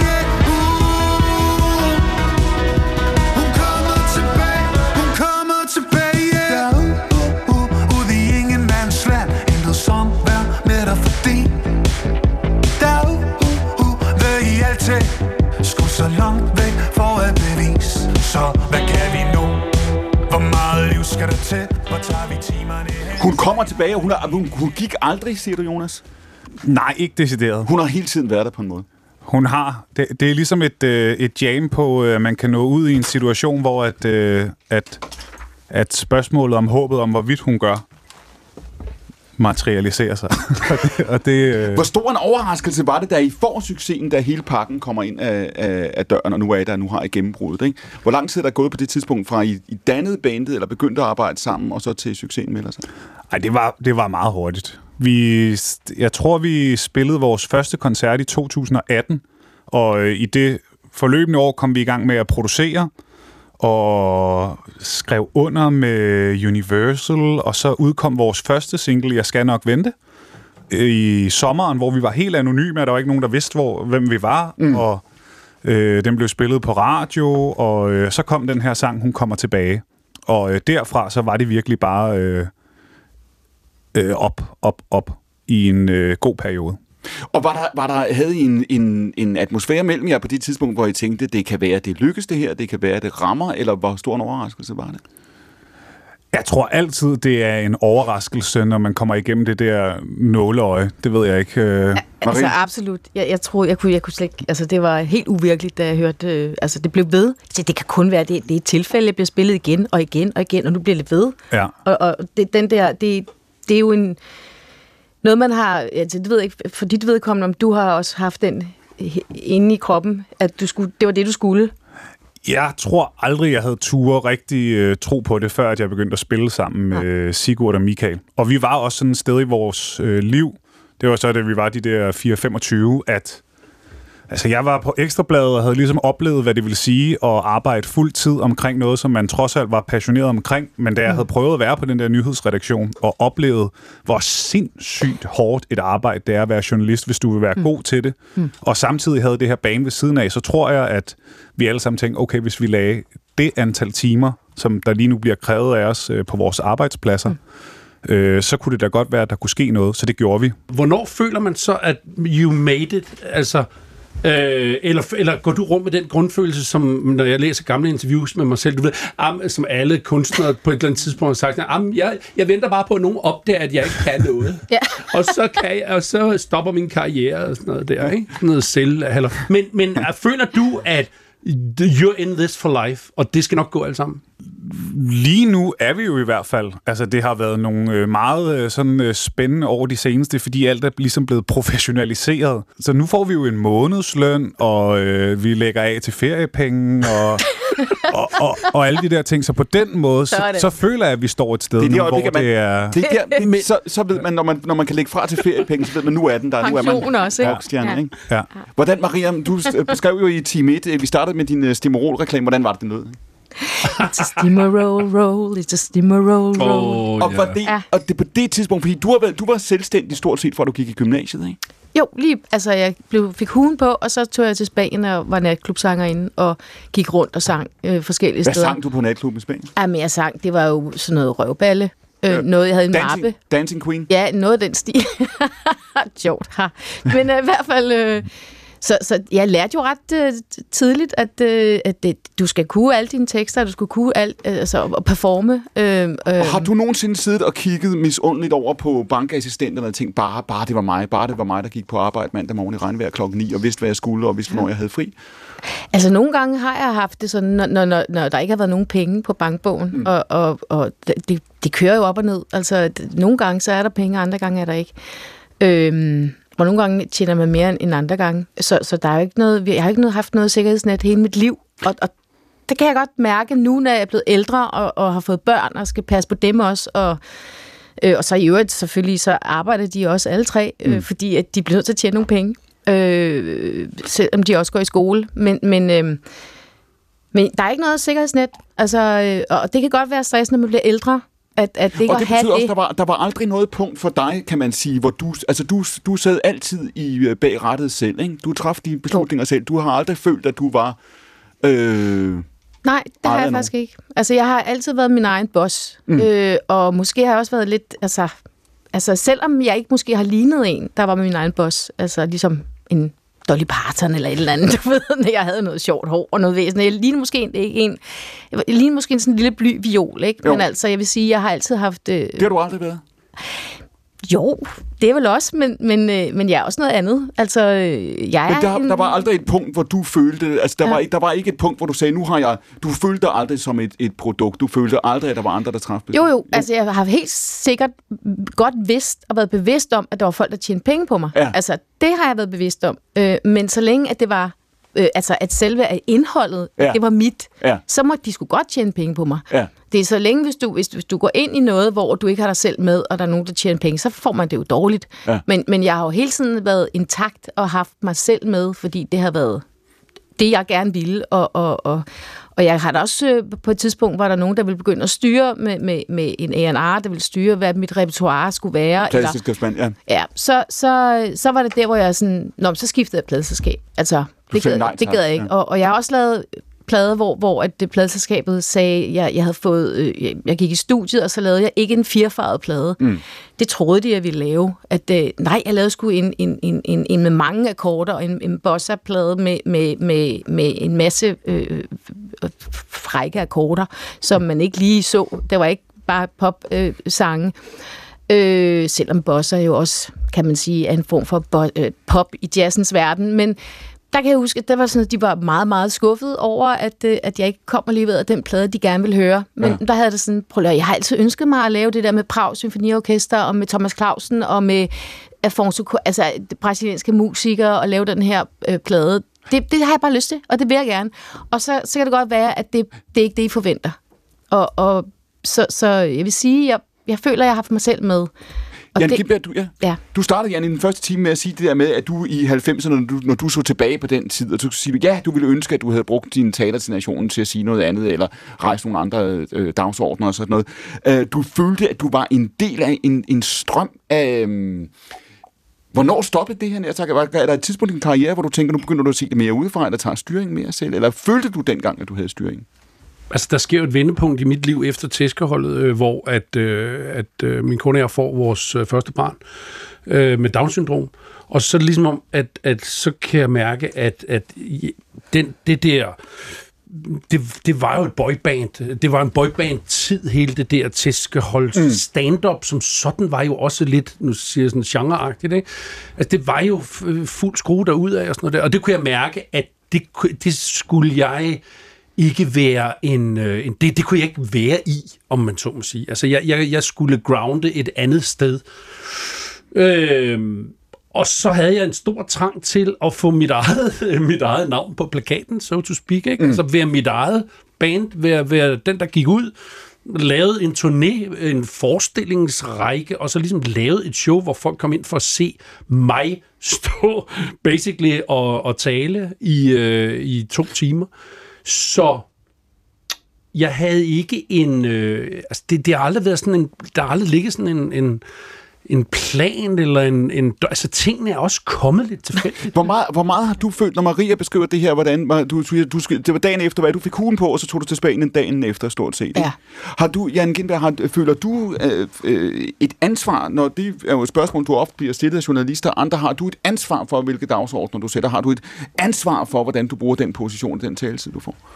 Altså, det synes jeg jo ikke, hvis jeg skal hæve det op, ikke? Altså... altså øh hvad er kunst? Hvad er kultur? Og vi er jo en del af, af, af den store kultur, sammenkogte ret med, med cocktailpølser og alt, hvad der findes i det der, ikke? Hvad, det, vi byder jo ind med det, vi er, og, pri, og, og det, jeg ved godt, det lyder sådan, men primært vil vi jo gerne stå på den scene, vi vil gerne vise, at vi har et talent for mm. et eller andet, ikke? Og så kommer det jo et fuldstændig leg- legitimt spørgsmål, jamen, jamen, hvad er formålet? Der skal fandme være et formål, og jeg synes, den der systematiseringstanke omkring, at kultur, det skal ligesom pakkes ind i nogle briketter, fordi der er jo også tilskud, og der er alt muligt halløj og sådan noget der. Altså, jeg synes, man skal huske, hvis man vælger den branche, vi er i, så er det primært for at lave noget, som kan være fugemasse imellem, imellem knoglerne. Altså være, være gelé, der får ens liv til at se noget andet. Altså som bruger, som modtager. Så du siger, siger du i virkeligheden, Jan Gintberg... Jeg synes ikke, man, det er bare for at sige, jeg synes ikke, at man skal have et behov. Eller, der skal ikke ligge et prædefineret ansvar ned over kulturelt virke. Det synes jeg ødelægger lidt præmissen for, for så kan man lige så godt gøre det systematisk og sige, det skal, det skal, det skal opfylde de og de og de og de, de krav. Hvor er du, Lotte? Altså, det er jo et kæmpe spørgsmål. Nu har jeg jo siddet som smagsdommer, kan man sige, i fem år og uddelt støtte til spillefilm. Og der er jo bare én ting, man ikke kan komme udenom. Ting skal underholde. Altså, du kan have alt muligt på hjertet og have en politisk dagsorden med det, du vil. Men hvis ikke det på en eller anden måde er pakket ind i en genre, en spændende fortælling, noget, der er uforudsigeligt pisseskæg, så kan du simpelthen bare smide det ud af vinduet, så er der ikke nogen, der kommer og ser det. Står det tydeligere for dig, du er gået fra at være, du har været manuskriptforfatter, du har været satiriker, du har været filminstruktør selv, du har en, en karriere, så kommer du ind, som du lige siger nu, som filmkonsulent, du sidder med børn- og ungeområdet i fem år, du er den, der skal sidde og smagsbedømme, som du siger, du skal mm. sidde og, og, og trykke på knappen, når du siger, de skal underholde, du ja. sidder med det eftertryk. Er det blevet tydeligere for dig i de år på Filminstituttet? Ja, det er især blevet tydeligt, fordi at børne- og ungdomsfilm har været et område, hvor der har været, øh, det har været enormt svært at få folk i biografen på det, mm. og det har også været svært at tiltrække de dygtige kollegaer til at gøre det. Der har ikke været så meget prestige børne- og ungekultur. Altså, hvis man skal bare tilbage til halvfjerdserne, så ved vi jo godt, der var det jo Søren Kragh og Morten Arnfred og Niels Malmros og alle de store filmfortællere, de ville fortælle til ungdommen, mm. der er et eller andet der, der er gået galt, og det har været enormt optaget af. Men man kan ikke længere sige, at ungdomsfilm er død. Øhm, det lykkedes også at sælge rigtig mange billetter på Smuk. Underverden to for et andet eksempel, men det vi er blevet bevidste om, det er, at det skal pakkes ind i en eller anden form for måske noget ophøjet, noget genre, noget action. Altså på den måde, der ligner børn og unge meget, og alle os andre voksne. Mm. Men øh, samtidig vil jeg sige, Jan, øh, så har jeg jo været til det, der hedder monitoreringsaktsmøder. Det er sådan noget, når man arbejder wow. i staten. Yes. Sådan. Og så sidder man jo og måler, ikke? Hvor mange film her har en kvindelig hovedperson? Monitoreringsaktsmøder. Ja, så ja. ser man alle de film, vi har støttet. Hvem har kvindelige hovedpersoner? Meget få. Hvem er instrueret af kvinder? Endnu færre. Øhm, hvor mange historiske film støtter vi om kvinder? Næsten ingen. Tværtimod, hvis du så er Bamse eller John Mogensen, hvis du vejer over hundrede kilo af mand, så er chancen for, at du får en biopik temmelig stor. Nå, men det til side. Til de her monitoreringsaktsmøder, der har vi også statslig en ambition om at sikre mangfoldighed i film. Og det kan for eksempel være noget så træls, som man siger, der må godt engang imellem være et barn, der har Downs. Og så kan man sætte sig ned og sige, shit mand, altså jeg sælger det billetter. Men faktisk lige nu, så er der i gang med at blive lavet en film som Natasha Artis nye ungdomsfilm med Jesper Christensen og en lille pige i hovedrollen, hvor søsteren har Downs, og det er på godt og ung udfordrer vores hovedperson rigtig meget. Og jeg er ikke sikker på, at vi havde, altså den ting var blevet, hvis ikke man ligesom fra staten af sagde, at vi bliver nødt til at sikre os mangfoldighed og repræsentation i de dyre mm. film, vi støtter. Og det er jo topstyring af værste kaliber. Mm. Gintberg. Ja, ja, men det, det, og det kan jo også have sin berettigelse, sådan er det også i Danmarks Radio, altså hvis du vidste, hvad der er møder omkring, at, øh, at du ved, det er vigtigt, når I går ud og kigger på de forskellige cases, at øh, så og er der... Der skal altid være en nioghalvtreds-årig havenisse, og så ringer lige de til præcis, dig. Lige, lige præcis, der skal der være fuld repræsentation på, på, på alle fronter, så det kan jo, det kan jo være fint nok, men når du kommer ned til den enkelte kreative sjæl, mm. så er der jo ikke noget mere, øh, det er da også derfor, jeg har opponeret stærkt imod den korallov, fordi der er bare et fedt lag af beslutningsprocesser, som ligger hen over. Du kan ikke gå hen til det enkelte kreative menneske og så sige, nu giver vi dig denne her spændetrøje på. Det skal jo, kreativitet skal jo komme Lotte, på en eller anden måde af noget spilleglæde i starten. Ikke? Lotte Svendsen, oh, tag en dyb indånding for ja. at svare på mit spørgsmål. Ja. Den måde, du lige sidder og taler før om, hvordan man arbejder på Filminstituttet, hvordan man måler, hvad succesen betyder, hvad man skal... Altså, du sidder og taler, kan man sige, til forsvar lidt for Excel-arkene her, og det, mm. du kaldte... Altså, hvad sagde du? Det var en, den vildeste topstyring før, ikke, ja. som du virkelig talte om. Ja. Mm. ja. Du tør ikke. Jamen, du kan se, hvor jeg er på vej hen, ikke? Jo, Fordi no, er, der, er der ikke, Lotte, er der ikke en eller anden helt vild modsætning? Det har der vel altid været, men også i den tid, vi lever i nu, mellem at vi på den ene side har... Ikke bare de unge brugere. Vi alle sammen, vi flindrer rundt ude i den digitale verden. Vi bruger noget i tredive sekunder. Vi køber et abonnement. Vi køber noget andet. Mm. Vi er også så troløse. Ja, vi er drevet af algoritmerne og underholdningstrangen. Og så har du en kulturbranche. Jan nævner Danmarks Radio. Du taler om Filminstituttet, hvor der sidder stadigvæk nogle mennesker bag nogle store, tunge skrivebord, bag nogle tykke døre, der sidder og, st- og, og smagsbedømmer. Af hele den idé, hele den idé om, at der er statsstøtte, og der er en anden grad af statskoordination og styring af det her, øh, kommer det til at bare ved, eller, eller kommer vi til om et øjeblik at se, jamen altså, markedet er løbet fra os, brugerne er løbet fra os, der er ikke nogen tilbage? Altså, jeg vil lige starte med at sige, at der aldrig nogensinde, der er nogen topstyrer, der har, bla- der har blandet sig i, hvad for nogle film, jeg støttede. Der mm. er total frihed. Det er jo, men det er dig. Det, jo, men, men det er jo dig. Undskyld, Lotte, nej, nej. Det er jo dig, der er chef. Når du bliver filmkonsulent, så det er jo dig, der er chef. Ja. Så er det dig, der er systemet. Ikke? I en tidsbegrænset periode, ja, ja. Det er ligesom Enhedslisten, der er et rotationsprincip. Men nu snakker vi altså lige om de der monitoreringsark, ikke? Det er jo sådan set... Hvem, en... hvem skal være ked af det, når du sammenligner Filminstituttet med Enhedslisten? øh, mig. Ellers så havde jeg siddet der resten af mit liv. Det har fandme været sjovt. Nå, Nå spøg til side. Prøv at høre, dine monitoreringsakt, de er jo først og fremmest med til at, at synliggøre nogle tendenser, nogle vanetænkninger. For eksempel os kvinder. Mm. Nu skal jeg lave en film. Jeg voksede alene op med min far. Jeg ved en hel masse om nærvær mellem barn og voksen, og det giver sig udtryk til enormt mange serier, Max Pinlige, spillefilm, tv-serier. Det kørte bare fra en hemmelig kilde ind i mig selv.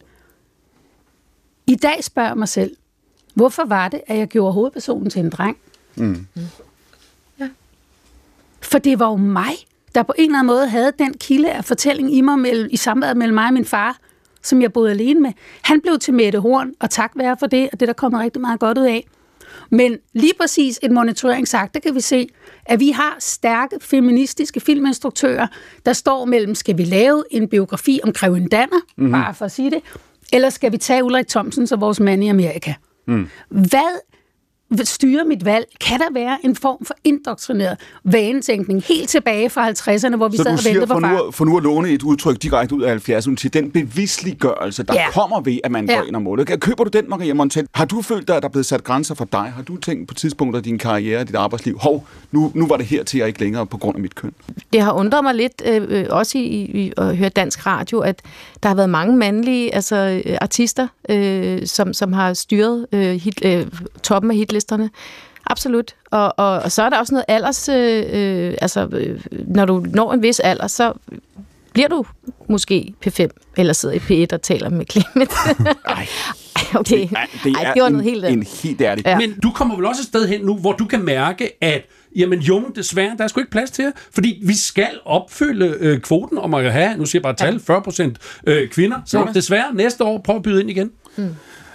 Når det kommer til køn og musik og så videre, kan jeg jo kun tale øh, for mig selv. Jeg tror også, at vi har talt meget om det. Vi, vi brød igennem på et tidspunkt, hvor der blev snakket rigtig meget om det her, især inden fra det her hus. Altså, vi var med i P tre Guld i år tyve tyve, hvor at, øh, jeg tror, at Jada, hun var den første kvinde, der nogensinde vandt både P tre øh, Guldprisen og P tre Lytterhittet, som jo er en, en pris, folk øh, stemmer og har gjort det altid. Mm.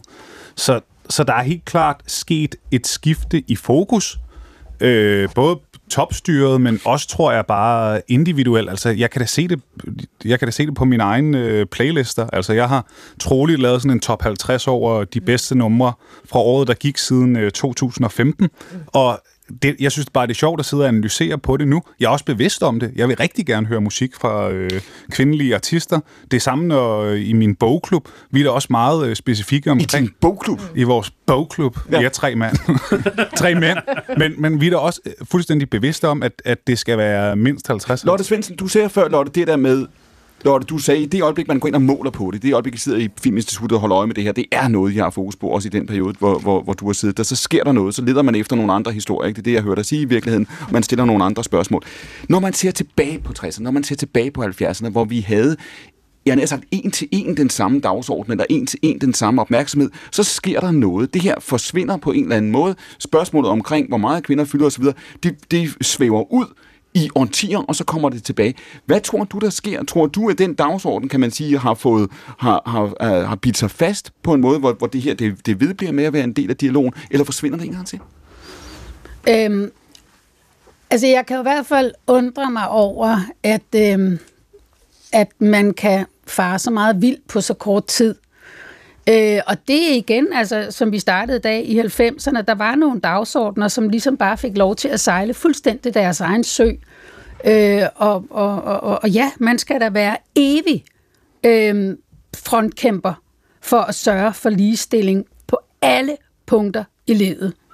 Øh, og den der argumentation med, jamen halvtreds halvtreds kvinder, halvtreds mænd, så skal vi æde en hel masse mm. øh, lort, altså dårlig, øh, dårlig musik og kedelige film. Altså, der er bare slet ikke noget, der tyder på, det er det, der sker.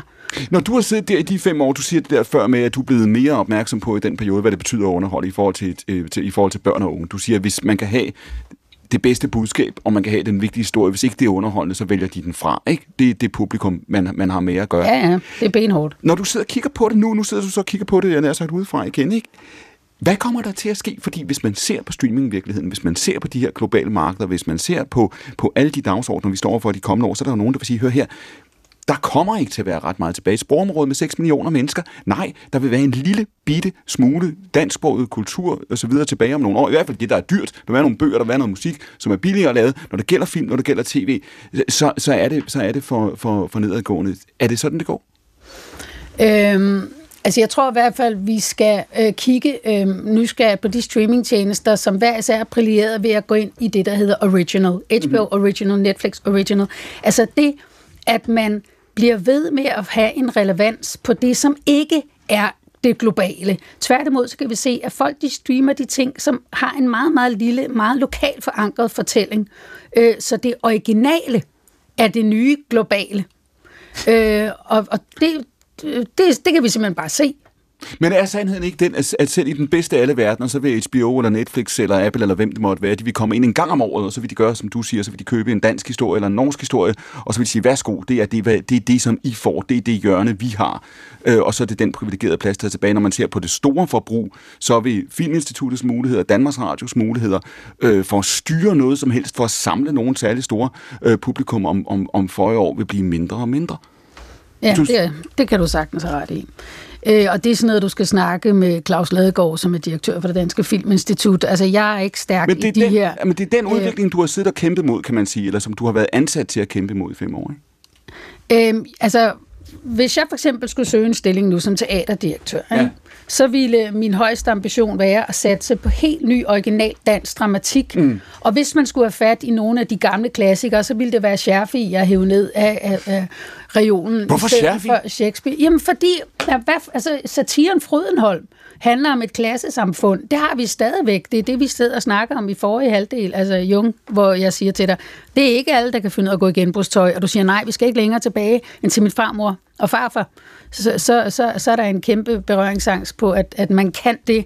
Så, så øhm, altså, det lokale er, vil jo altid være et billede på det hele. Altså, det er også derfor, familien er så interessant.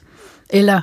Men når du siger, i forhold til markedet, i forhold til at fastholde altså et dansk marked, eller en dansk offentlighed, eller sige, vi har brug for så så mange film, eller så så mange tv-serier, der er det, du siger, det kan godt, det kan godt være, at det, er, at det bliver svært at opretholde. Som ja, men det skal vi kæmpe for. Altså se for eksempel, hvad Ditte og Louises dansegarderoben har gjort i forhold til altså, hele den feministiske dagsorden, hvor vi går ind og forholder os til, er der nogle historier, der ikke bliver fortalt, er der nogle blinde mm. vinkler, og så er det jo simpelthen et genialt greb, at man siger, at man laver en tv-serie om bakken, om dansegarderoben, og så tager man pigernes perspektiv, de usynlige piger, og gør den historie lige så spændende, dem, der, som hvis det dem, var en biografi om Jørgen Ry, for dem, eksempel. Dem, der stod bagved, dem, der stod lige ved siden af. Ja, lige præcis.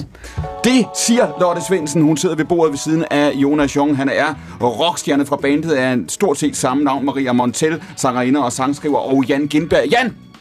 Ja! Jeg har ja. bygget en tidsmaskine. Ja! Du får lov at låne den. Maria Montell, hun, før hun tog tilbage til Småland i nitten syvoghalvfjerds. Vi startede denne her time i Småland i de lange, mørke vinteraftener med at lytte til Monica Zetterlund og sidde og kigge på snedriverne. Er det ikke rigtigt? Præcis. Der lyser i månelyset. Og nu er tidsmaskinen din, Jan Gintberg. Hvor tager du hen?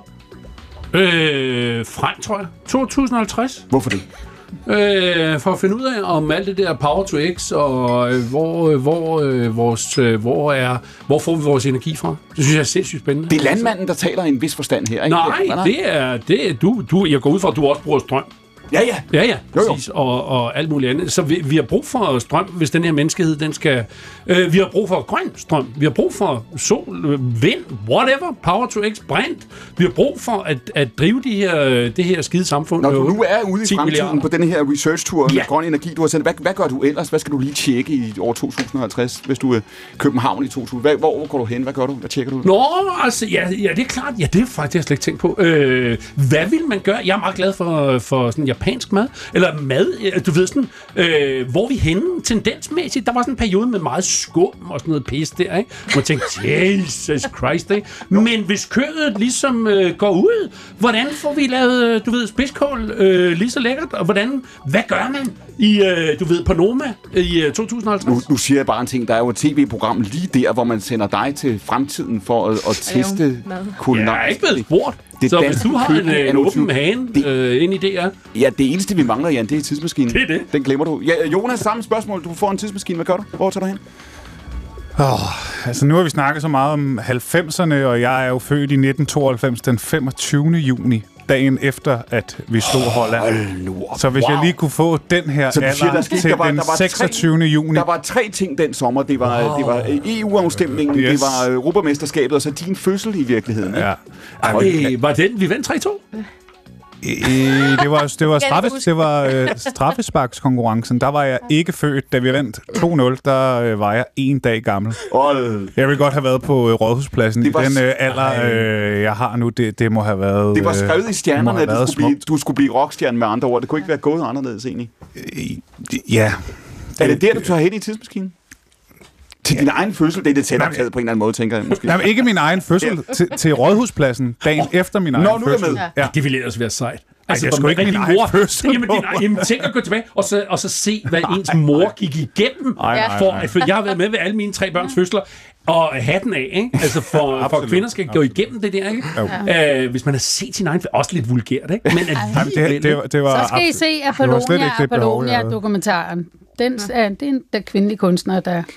Men hvis jeg, forældre har optaget moderens fødsel, da hun bliver født, sådan starter. Wow. Og hvad hvis du, og, og, og, Lotte, nu får du tidsmaskinen, hvad gør du med? Ej, så skal jeg ind ad bagtrappen på jagtvej igen en tur i ungdomshuset, altså hvor, vi, hvor det lykkedes os at smide en mand ud, der hed Nick Cave. Han skulle spille, så fandt vi ud af, at han var på stoffer, så gad vi sgu da ikke have ham i huset. Nej, hvornår er det? Ud med dig, det var da midt i firserne, jeg tror, det er seksogfirs. Var du med til det med lokummer? Ja, ud med ham, og det er lige meget. Det godt, hvad du jagtsætter en eller anden kendt punker. Vi er ligeglade afsted. Stoffri ungdomshus. Ja. Du vil, du vil simpelthen Ej, bruge din tur i tidsmaskinen til at tage tilbage og smide Nick Cave ud ja, en men, gang til. Ja, for helvede. Vi var jo så ubis, altså fuldstændig vanvittigt arrogante. Det, det, jeg har ikke været så arrogant før eller siden. Det, ah. Smid Nick Cave ud af ungdomshuset, come on. Ja, men der var han jo Nick Cave for stoffer, jo ikke? Altså. Okay. Nu sidder vi jo om tredive år, så møder ja. vi jo Jonas Jung igen, ikke? Og jeg siger, hold kæft, hvordan, hvorfor... Hvorfor gik du hvorfor flåede vi ikke tøjet af? Hvorfor flåede vi ikke tøjet? Hvorfor fik, vi, hvorfor fik vi ikke hans autograf på røven?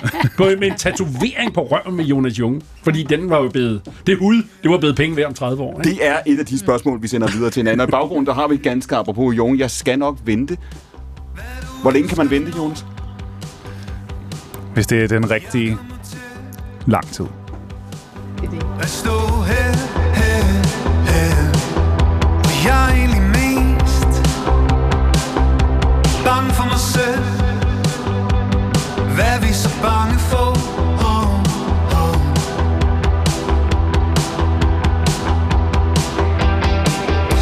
Jeg skal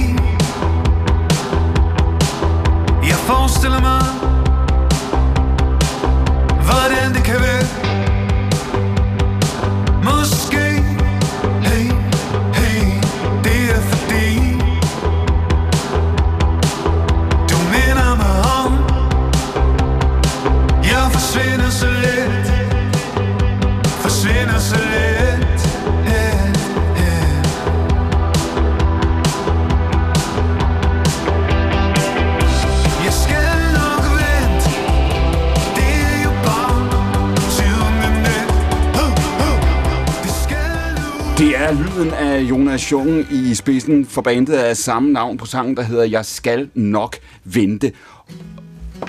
Og det vi hører her i Jonas baggrund, hvad er det? Jamen det er jo øh, den øh, lyden af den øh, beskedne E P, som øh, bragte øh, bandet øh, Jung et skridt længere. Vi prøver lige at lytte et oplæg her. Ja. Har været sammen i nu, nu har ikke skrevet til dig, for det er lidt svært at være forelsket i dig. Hvor meget skal jeg give nu, når jeg er forelsket i dig? Hvor langt skal man gå, når jeg er forelsket i dig? Så jeg må stoppe op, så jeg kan skrive til dig, for det er sådan vi opererer, opererer i, opererer med. For det som vi opererer, opererer i, opererer med. For det sådan vi bare opererer, opererer i, opererer med. For det som vi opererer, opererer i, opererer med. Hvem er det, der synger til os her, Jonas? Hvem er det, hvem er det lyden af, du hører, når du hører det her? Åh, oh, det er jo... Øh... Hvornår har du hørt det sidste? Jamen, det må være... I hvert fald en håndfuld år siden. Hvad tænker du, når du hører det? Jamen, det, øh... det, det, det, det er sgu lidt sødt, altså. Det er meget sødt. Det er meget, meget... Hvad er det, du synger til her? Nå, men det er jo... Øh... Det er jo den nutidige frue. Vi havde et langt øh, forspil til, at øh, det ligesom kunne lykkes, så der var, der var en helt E P skrevet om øh, den tid, som er det der. Det er sådan, vi opererer. Ja. Og jeg synes, det er fantastisk, det der, du bruger, det opererer i, opererer op, altså... Hele det, det, jeg synes, det er smukt. Altså, jeg kan Nå, virkelig, jeg er totalt in love med det her. Men det er også lidt ironisk, er det ikke? Ah, det er sådan, vi opererer. Øh... Eller jeg tror ikke, det var... Nej. Jeg tror bare, jeg synes, det var... Sådan lidt fedt... Øh... Jeg har det lidt ligesom, når Gullimund synger sådan, ja, jeg anerkender ikke det, du siger. Ja. Og hvor man sådan tænker, I er sådan en generation, der har enormt mange ord på følelser. Altså, I voksede op med Gift ved første blik og Jytte Vigelsø. I kan sådan sætte ord på alt. Altså, det, det, kunne, det er jeg, også fedt at bruge... Jeg har aldrig nogensinde snakket ja. med nogen, før ja. jeg blev halvtreds, synes jeg. Ja, altså, jeg synes, sådan for alvor. Maria? Det er fedt at bruge nogle andre ord, end de, alle de, de normale ord, man bruger. Altså, i den her kontekst, at bruge at operere. Det er jo det er noget, vi gør på hospitalet også, ikke? På mange måder. Men, men, ah. altså, eller operere, ja. Jo, man kan bruge det mange steder, men lige præcis her i den her smukke tekst, du har skrevet, det, det synes jeg er fedt. Mega fedt. Det var en, du sagde, det var en lang, det var et langt øh, øh, forspil lang, altså til, ja, til det forhold, I har nu, før det lykkes. Ja. Og det her, det er jo skrevet på et tidspunkt, hvor det, det går ikke... Ham, der synger her, tror han, det vil lykkes? Tror han, de finder hinanden til sidst? Mm, ja. Okay. Vi, vi er ligesom nået videre end, øh, end bare at... Øh, altså, den er faktisk skrevet i samme tid, som øh, Jeg skal nok vente. Det er sådan lidt den samme okay. øh, følelse af... Jeg skal nok vente handler faktisk om, hvor man er kommet ind i øh, relationen, men det er som om, at den anden person ikke kan give det, som man ellers står klar med. Øh. Så når du siger, at det er sådan, vi opererer, så ligger der også lidt i det, det er sådan, du og jeg, vi på en eller anden måde, det er sådan, det er for os. Ja. Okay, ja. Det skal nok gå, jeg skal nok vente. Yes. Ja. Jan, du sagde før, nu Jonas er jo kommet ind i et band, vi har hørt lyden af bandet, vi har hørt lyden af, hvordan han altså lød, før han gik ind i bandet. Det drengeband, det boyband, som Tæskeholdet var der, du talte om det tidligere i programmet. Mm. Savner du det? Savner du at være en del af en bande? Øh, måske ikke en bande, jeg savner ikke boyband-feelingen, men, men jeg savner øh, tit øh, gruppearbejdet. Altså, redakt- det redak- i virkeligheden savner jeg det redaktionelle nogle gange. Mm. Øh, men, men så snart jeg har været i redaktionel øh, kontekst i et år, så er jeg også træs, så er jeg også lyst til bare at øh, stå med min i overført betydning øh, guitar alene på, på scenen. Men der er tit, jeg, jeg savner den de, ja, gruppe, gruppefølelsen. Lotte Svendsen, kan du genkende det, det at være, få lov at være sig selv, og så savne nogle andre, og så blive træt af det? Altså, jeg havde jo et band langt tilbage, der hed Emma's dilemma. Ja. Og øh, vi har sgu lidt holdt, øh, kan man sige, bandånden. Altså, nu har jeg en turné med Damen med de blå tænder, som er en karakter, der opstod i øh, Emma's dilemma. Hun sejler rundt nu i sine kæmpe rødvinsbrænder på Folketeateret og Danmark Rundt ind til jul. Så man kan sige, det der ensemblespil, det forbliver. Så kan man sige, at Anne-Grethe, hun laver film nu, og Trine Appel skriver bøger og så videre, men... Det er meget, meget vigtigt for os, at vi sådan ajourfører os med hinanden og sparer os og spejler os i hinanden stadigvæk, mm. det gamle team. Det er, lige så, er det lige så vigtigt, eller måske vigtigere indimellem, Lotte, som da I var unge og nye?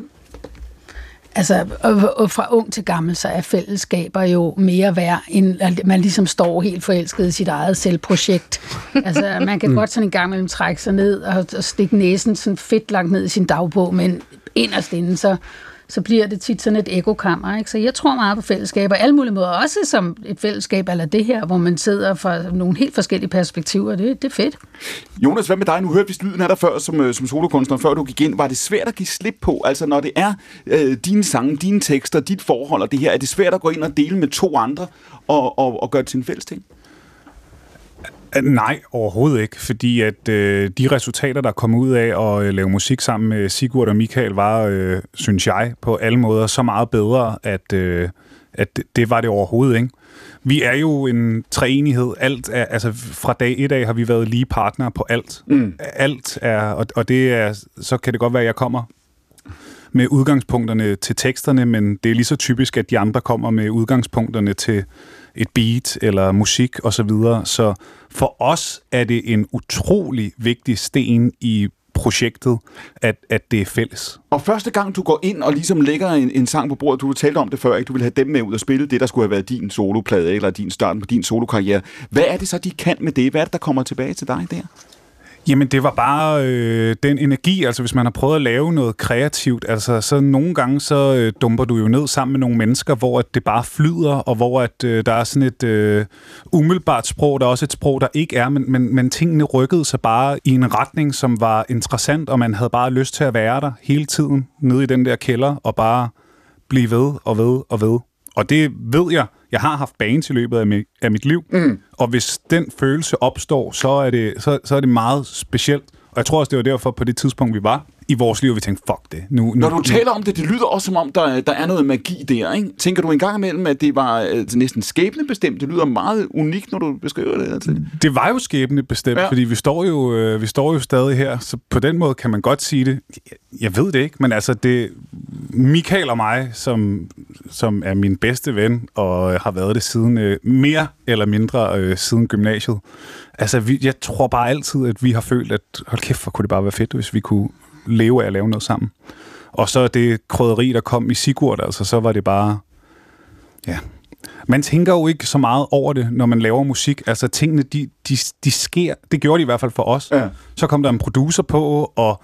Så var vores manager ude og pitche det, og, og lige pludselig så, så rullede den der sten bare, og jeg havde aldrig... Det er også derfor, det, det er lidt sjovt, når du siger det der med starten på dit soloprojekt. Ja. Sådan tænkte jeg det bestemt, Nej, ikke? du så også helt... Du så, du så meget skeptisk ud. Der Jamen, det er lavet på en dag sammen med en fantastisk fyr, der hedder Peter Nørgaard, hvor vi mødtes klokken fjorten og stoppede klokken tre og indspillede de der fem eller seks Ej, numre. Det var, en, det var en god dag, Jonas, ikke? Det var en, en skøn dag, men, men det var ikke så... Altså, Jeg havde aldrig, jeg havde drømt om det, men jeg havde, havde aldrig turde tro på at skulle nå øh, hertil. Jan, du sagde jo med eftertryk, nu der er jo ikke noget, du ikke siger med eftertryk, kan man sige. Men det, det, er, det er, hvad hedder det, øh, du, du gallede i time et jo det her med, at du siger med, kunsten skal ikke være, og underholdningsindustrien, eller hvad vi skal kalde det, hvis man stiller krav til det, eller formaliserer det, eller har nogle, nogle helt bestemte idéer om, hvad vi skal leve op til, eller hvad vi skal kunne levere, eller hvad sker der så? Jeg, jeg forstår jo fuldstændig, at, det, at, at det, har en, det har en tendens til at systematisere sig, og man gerne vil støtte nogle bestemte grene. Jeg taler jo bare ud fra kunstneren selv, performeren, artisten selv skal aldrig lade sig tænke i, at når der er jo et system, og jeg må hellere please det på den der måde, der mm. kan jeg komme igennem og sådan noget der. Fordi så mister man, så, så bliver man ansat under en eller anden sådan kulturel paraply, hvor man føler, man skal kunne man skal jo, det skal jo komme fra ens egen, undskyld, jeg siger det hår i røven, ikke? Altså, det skal jo komme fra smerten i ens selv, eller, eller glæden lige så meget oplever, i ens selv. Oplever du, oplever du, Jan, når du er ude nu, både når du er ude og møde publikum, og taler med folk, og møder presse og kolleger osv., oplever du en anden forventning i dag til at sige, nå, Jan Gintberg, spændende analyse, hvad vil du så gøre ved det? Hvad er din plan? Hvad er din løsning? Altså, altså oplever du en, et krav og en forventning om, at du skal træde i karakter som en, der også ja, kan levere svar og løsninger? Ja, men det ja. tror jeg mere på grund af min alder og anciennitet i branchen, kan og man sige. Og din åbenlyse visdom. Min åbenlyse visdom, men, men er du klar over, hvad det, hvad det, hvad det koster? Altså, eller, det, det, det at skulle forholde sig som humorist, og nu siger jeg det med gåseøjne, ikke? Men det er jo det, jeg føler. Altså, jeg føler næsten, at jeg er humoraktivist. Jeg skal, jeg skal stand my ground med, at jeg er komiker. Jeg er jo ikke politiker, for helvede, så jeg har startet et parti. Så, så det der med at huske på, at at alle andres forventninger til en, det, det skal du simpelthen tage væk og smide herover, fordi ellers så havner du i en systemsuppe, hvor du forsøger at please noget med det talent, som er blevet dig givet, til at være over for publikum så og et helt andet. Så i virkeligheden, når du kommer ind på scenen, skal du have en t-shirt på, hvor der står, dette er meningsløst. Forstår du ja, det? Jamen, jamen, jamen, jamen, seriøst. Fuck, fuck det hele-agtigt, har man lyst til at sige, og så kan vi starte forfra, fordi ellers så mister du grebet om at være artist, eller kreativ, eller kunstner, for nu at trække den helt derop. Mm. Lotte Svendsen, hvor er vi på den der? Fordi det, som Jan beskriver, er jo åbenlyst rigtigt, at vi de sidste fem ti år har set på en måde, som få havde forventet før. Det her med, at, at pludselig er der en forventning også til kunstnere og til komikere, men også til sanger, sangerinder og alt muligt, at, der, at de skal, øh, om ikke redde verden, så i hvert fald se ud, som om de gør det, ikke? Jamen altså, det er jo også en, en gave at få folks opmærksomhed. Og jeg er enormt optaget af den politiske kunst lige nu. Altså, jeg kan snakke om Kim Blæsbergs øh, roman om Cheminova. Øh, jeg kan snakke om Mathilde Clarks øh, bog om minkene. Jeg kan også tænke i forhold til koranlovgivningen, eller altså den her fredning, man nu vil lave af koranen. Altså, der bliver man da nødt til kunstnere at sige stop. Altså, hvor skal vi ende? Skulle vi også have fredet B H'en, øh, da feministerne begyndte at brænde dem? Af hensyn til B H-producenter. Altså, come on. Så, så man kan jo ikke bare være sådan isoleret men kunstner. Du, men... man, man må også kæmpe for sin øh, ytringsfrihed og for sin... Øh, og bruge sin stemme. Men, den... men vi er forskellige. Altså, ja. Jeg vil også sige, at altså, min svigerfar, han er dadaist og lød rundt nede i Zagreb hele sin ungdom med et flyt på hovedet, og, og troede, han var Salvador Dalí. Og det har affødt kunstnere som Zlatko Burić og så videre, som kan lave en karakter i uh, Triangle, Triangle of Sadness, som er så fri i sin fortolkning, så der er ikke nogen opskrift men, Lotte, oplever på uh, du ikke... kunstneren tyve treogtyve men op, overhovedet. Men oplever du ikke også et, et, et dilemma, eller et paradoks, eller en modsætning der mellem på den ene side det, som Jan siger, hvor han siger, man skal være fri, man, man skal have lov til at sige, det jeg laver er bare det, jeg laver, og I må ikke stille mig til regnskab eller komme med andre forventninger. Jeg må i hvert fald have lov til at insistere på at gøre det, som jeg vil, og sige, det er min, det er min plads. Og så samtidig det, du siger med din egen optagethed af den politiske kunst, ikke? Der er en modsætning også hos dig, fornemmer jeg. Øh, nej, hvor, hvor fornemmer du den? Men på den ene side at sige, at kunstneren må gerne være meningsløs. Kunstneren Nå, prøv må gerne hør, prøv være hør. Jeg har for eksempel aldrig vil lave reklamefilm. Jeg har aldrig mm. lavet en reklamefilm, og det hænger sammen med, hvordan jeg lever mit liv og alt, hvad jeg står på. Jeg har da aldrig haft problemer at være sammen med kollegaer, der laver reklamefilm. Mm. Altså, så, så totalitær øh, har jeg slet ikke lyst til at være. Men øh, jeg beslægter dig, og, og jeg rækker ud efter kollegaer, som på en eller anden måde har den der oplevelse af, at samfund og kunst kan gå hånd i hånd, for det er der, jeg selv er blevet dannet. Maria Montell, vi talte til det her program om det. Lige præcis det der med, med reklamefilm. Det, ofte så er det jo også, dem der laver reklamefilm, det er, jo, det er jo dybest set folk, der bare skal altså, overleve. Altså jeg mener, at tjene nogle penge. Og, og det har ikke så meget med kunst at gøre, men, men det er jo også bare med, at ren og skær skal klare til dagen og vejen. Eller ah, man kan vist også finde et eksempel eller to på nogen, der har. Men, men, du tænker på den der tyggegummi-reklame, ja. Jo, jo, jo, ja. Det, jo dem selvfølgelig. Men nu, når du siger, vi talte, ja. vi talte tidligere, Maria, ja. om det der med, hvad coronanedlukningen betød for dig. Det var et tidspunkt i dit liv, hvor I sad og tænkte, hov, vi kan gøre det her på en anden måde. Mm. I opfandt øh, din mand og du, jeres egen musikfestival, ikke? Jo, vi har, vi har lavet sådan en Humlebæk øh, festival, Hop Creek Festival. Hjemme hos jer ja. selv nærmest? Ja, ja, simpelthen. Vi fandt ud af, at øh, vi havde faktisk noget, noget, noget test, testcenter hjemme øh, sådan noget, den fireogtyvende fordi der ikke var pladser øh, med, med coronatestcenter. I lavede jeres eget ja, testcenter? Lige, lige præcis. Ja. Øh, og, og der stod sådan en lægestuderende og tog de her test. Og så fandt jeg ud af, at der stod der jule eftermiddag, at det var sgu okay med alle de der mennesker, der var køer ude foran mit hus. Og så tænkte jeg, det var sgu okay. Altså, jeg kunne sagtens stå der og inde i køkkenet, og, og så, så hilste jeg lidt ud af vinduet. Jeg ikke talte med særlig mange mennesker jo i løbet af den tid. Så, så jeg fik lige snakket med alle mulige, og, og så startede ligesom med at tænke, at vi kan bruge det her til noget mere. Og så begyndte jeg at lave nogle, nogle live-ting med, med mine kollegaer og med noget musik, og så begyndte vi at tage test, og så kom folk ind, og nu er det fjerde år, og nu er vi oppe på fire dage. Der er ikke noget testcenter længere, skal blive understreget. Det er kun musikfestival. Der... Nu er det simpelthen musikfestival med, med, med det orkester, jeg har spillet med i ti år Når du ser ud på verden, og du ser på de konflikter, og de problemer, og de udfordringer, og den sådan, altså ret åbenlyse polarisering, vi, vi lever med, ikke? Hvad tænker du så? Det er ligesom at begynde forfra, som I gjorde helt bogstaveligt, altså hjemme fra jeres egen have her. Så ja. Nu starter vi her. Vi kan noget, det havde vi ikke opdaget, det havde vi ikke tænkt over. Nu, nu finder vi noget, som vi egentlig havde glemt på vejen. Hvad? Ja, og noget, noget nærvær og noget, og også det der med at lukke folk ind.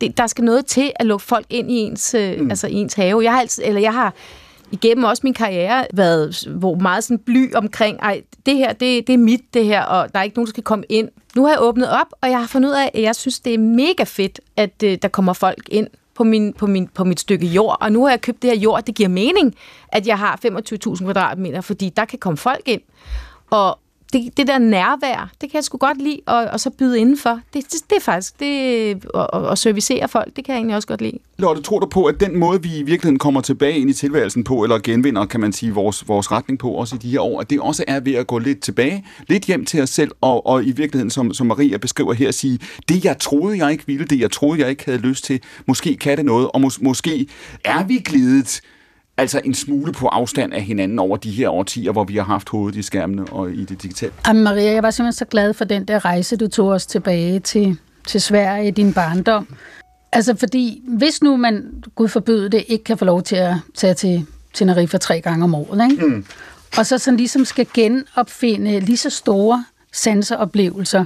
Det kan være at hoppe i en svensk skovsø, eller lægge sig med øjnene, eller lægge sig på ryggen i en eng og kigge op på skyerne, ikke? Mm. Så er det jo den der bevidsthed, vi skal have, altså definere, hvor ligger sådan de egentlige store øh, oplevelser for mig resten af livet. Så altså nærvær og nærhed og, og autonomi og lokalt forankret øh, folklore og nationalromantik. Come on, mand. Men, tror du, men tror du på det, Lotte? Fordi tidligere i timen, der sagde du selv det der med, at vi flyver mere, end vi nogensinde før gør. Altså er det bare en drøm, som trøster os lidt? Ja, men det er jo også der, kunsten kan noget, for den kan jo pege på de oplevelser, der ligger lige ved siden af os, og den skal pege på det, fordi vi skal bare i gang med at uddanne en masse små miljøteorister, som lægger sig på tværs, når deres lokale lille blomstereng er ved at blive asfalteret. Altså det er jo det, vi skal lære vores børn.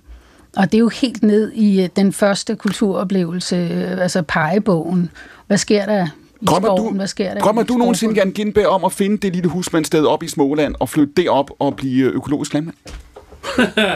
Øh, nej, men jeg har fået større. Jeg, jeg, jeg, jeg flygtede sådan helt Øh, øh, bornedalsk, skulle jeg sige, fra, fra provinsen, ikke? Hvor jeg var vokset op, og landbruget og alt det der. Jeg har brugt så stor en del af mit liv. Du på det. Du flygtede bornedalsk? Ja, det var det bedste billede, jeg lige kunne komme altså, på. Altså jaget af Preben Christensen ja. Med et oversaget jagtgevær. Men, men jeg vil sige gennem atten fireogtres med fast kurs mod det, jeg begyndte. Nede i, i uh, skyttegravene, ja. For det jeg flygtede.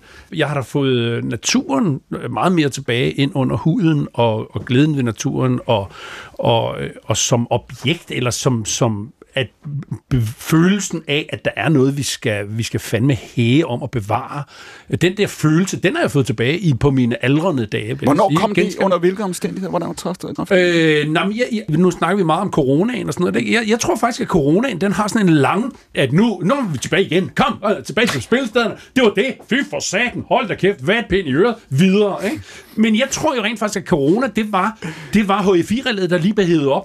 Og vores allesammens dødsangst, der rent faktisk blev aktiveret. Mm. Så vi lige, der, så H I V-relædet blev sat til igen, og der kom strøm og lys og alt det der, så oplever vi, at vi rent faktisk alle sammen var en lille, nu overfortolker jeg måske, en lille smule bange for at dø. Og det var den, det kys af dødens engel, vi lige mærkede. Og nu skal vi sådan repsykologisere os selv igen ud fra det der.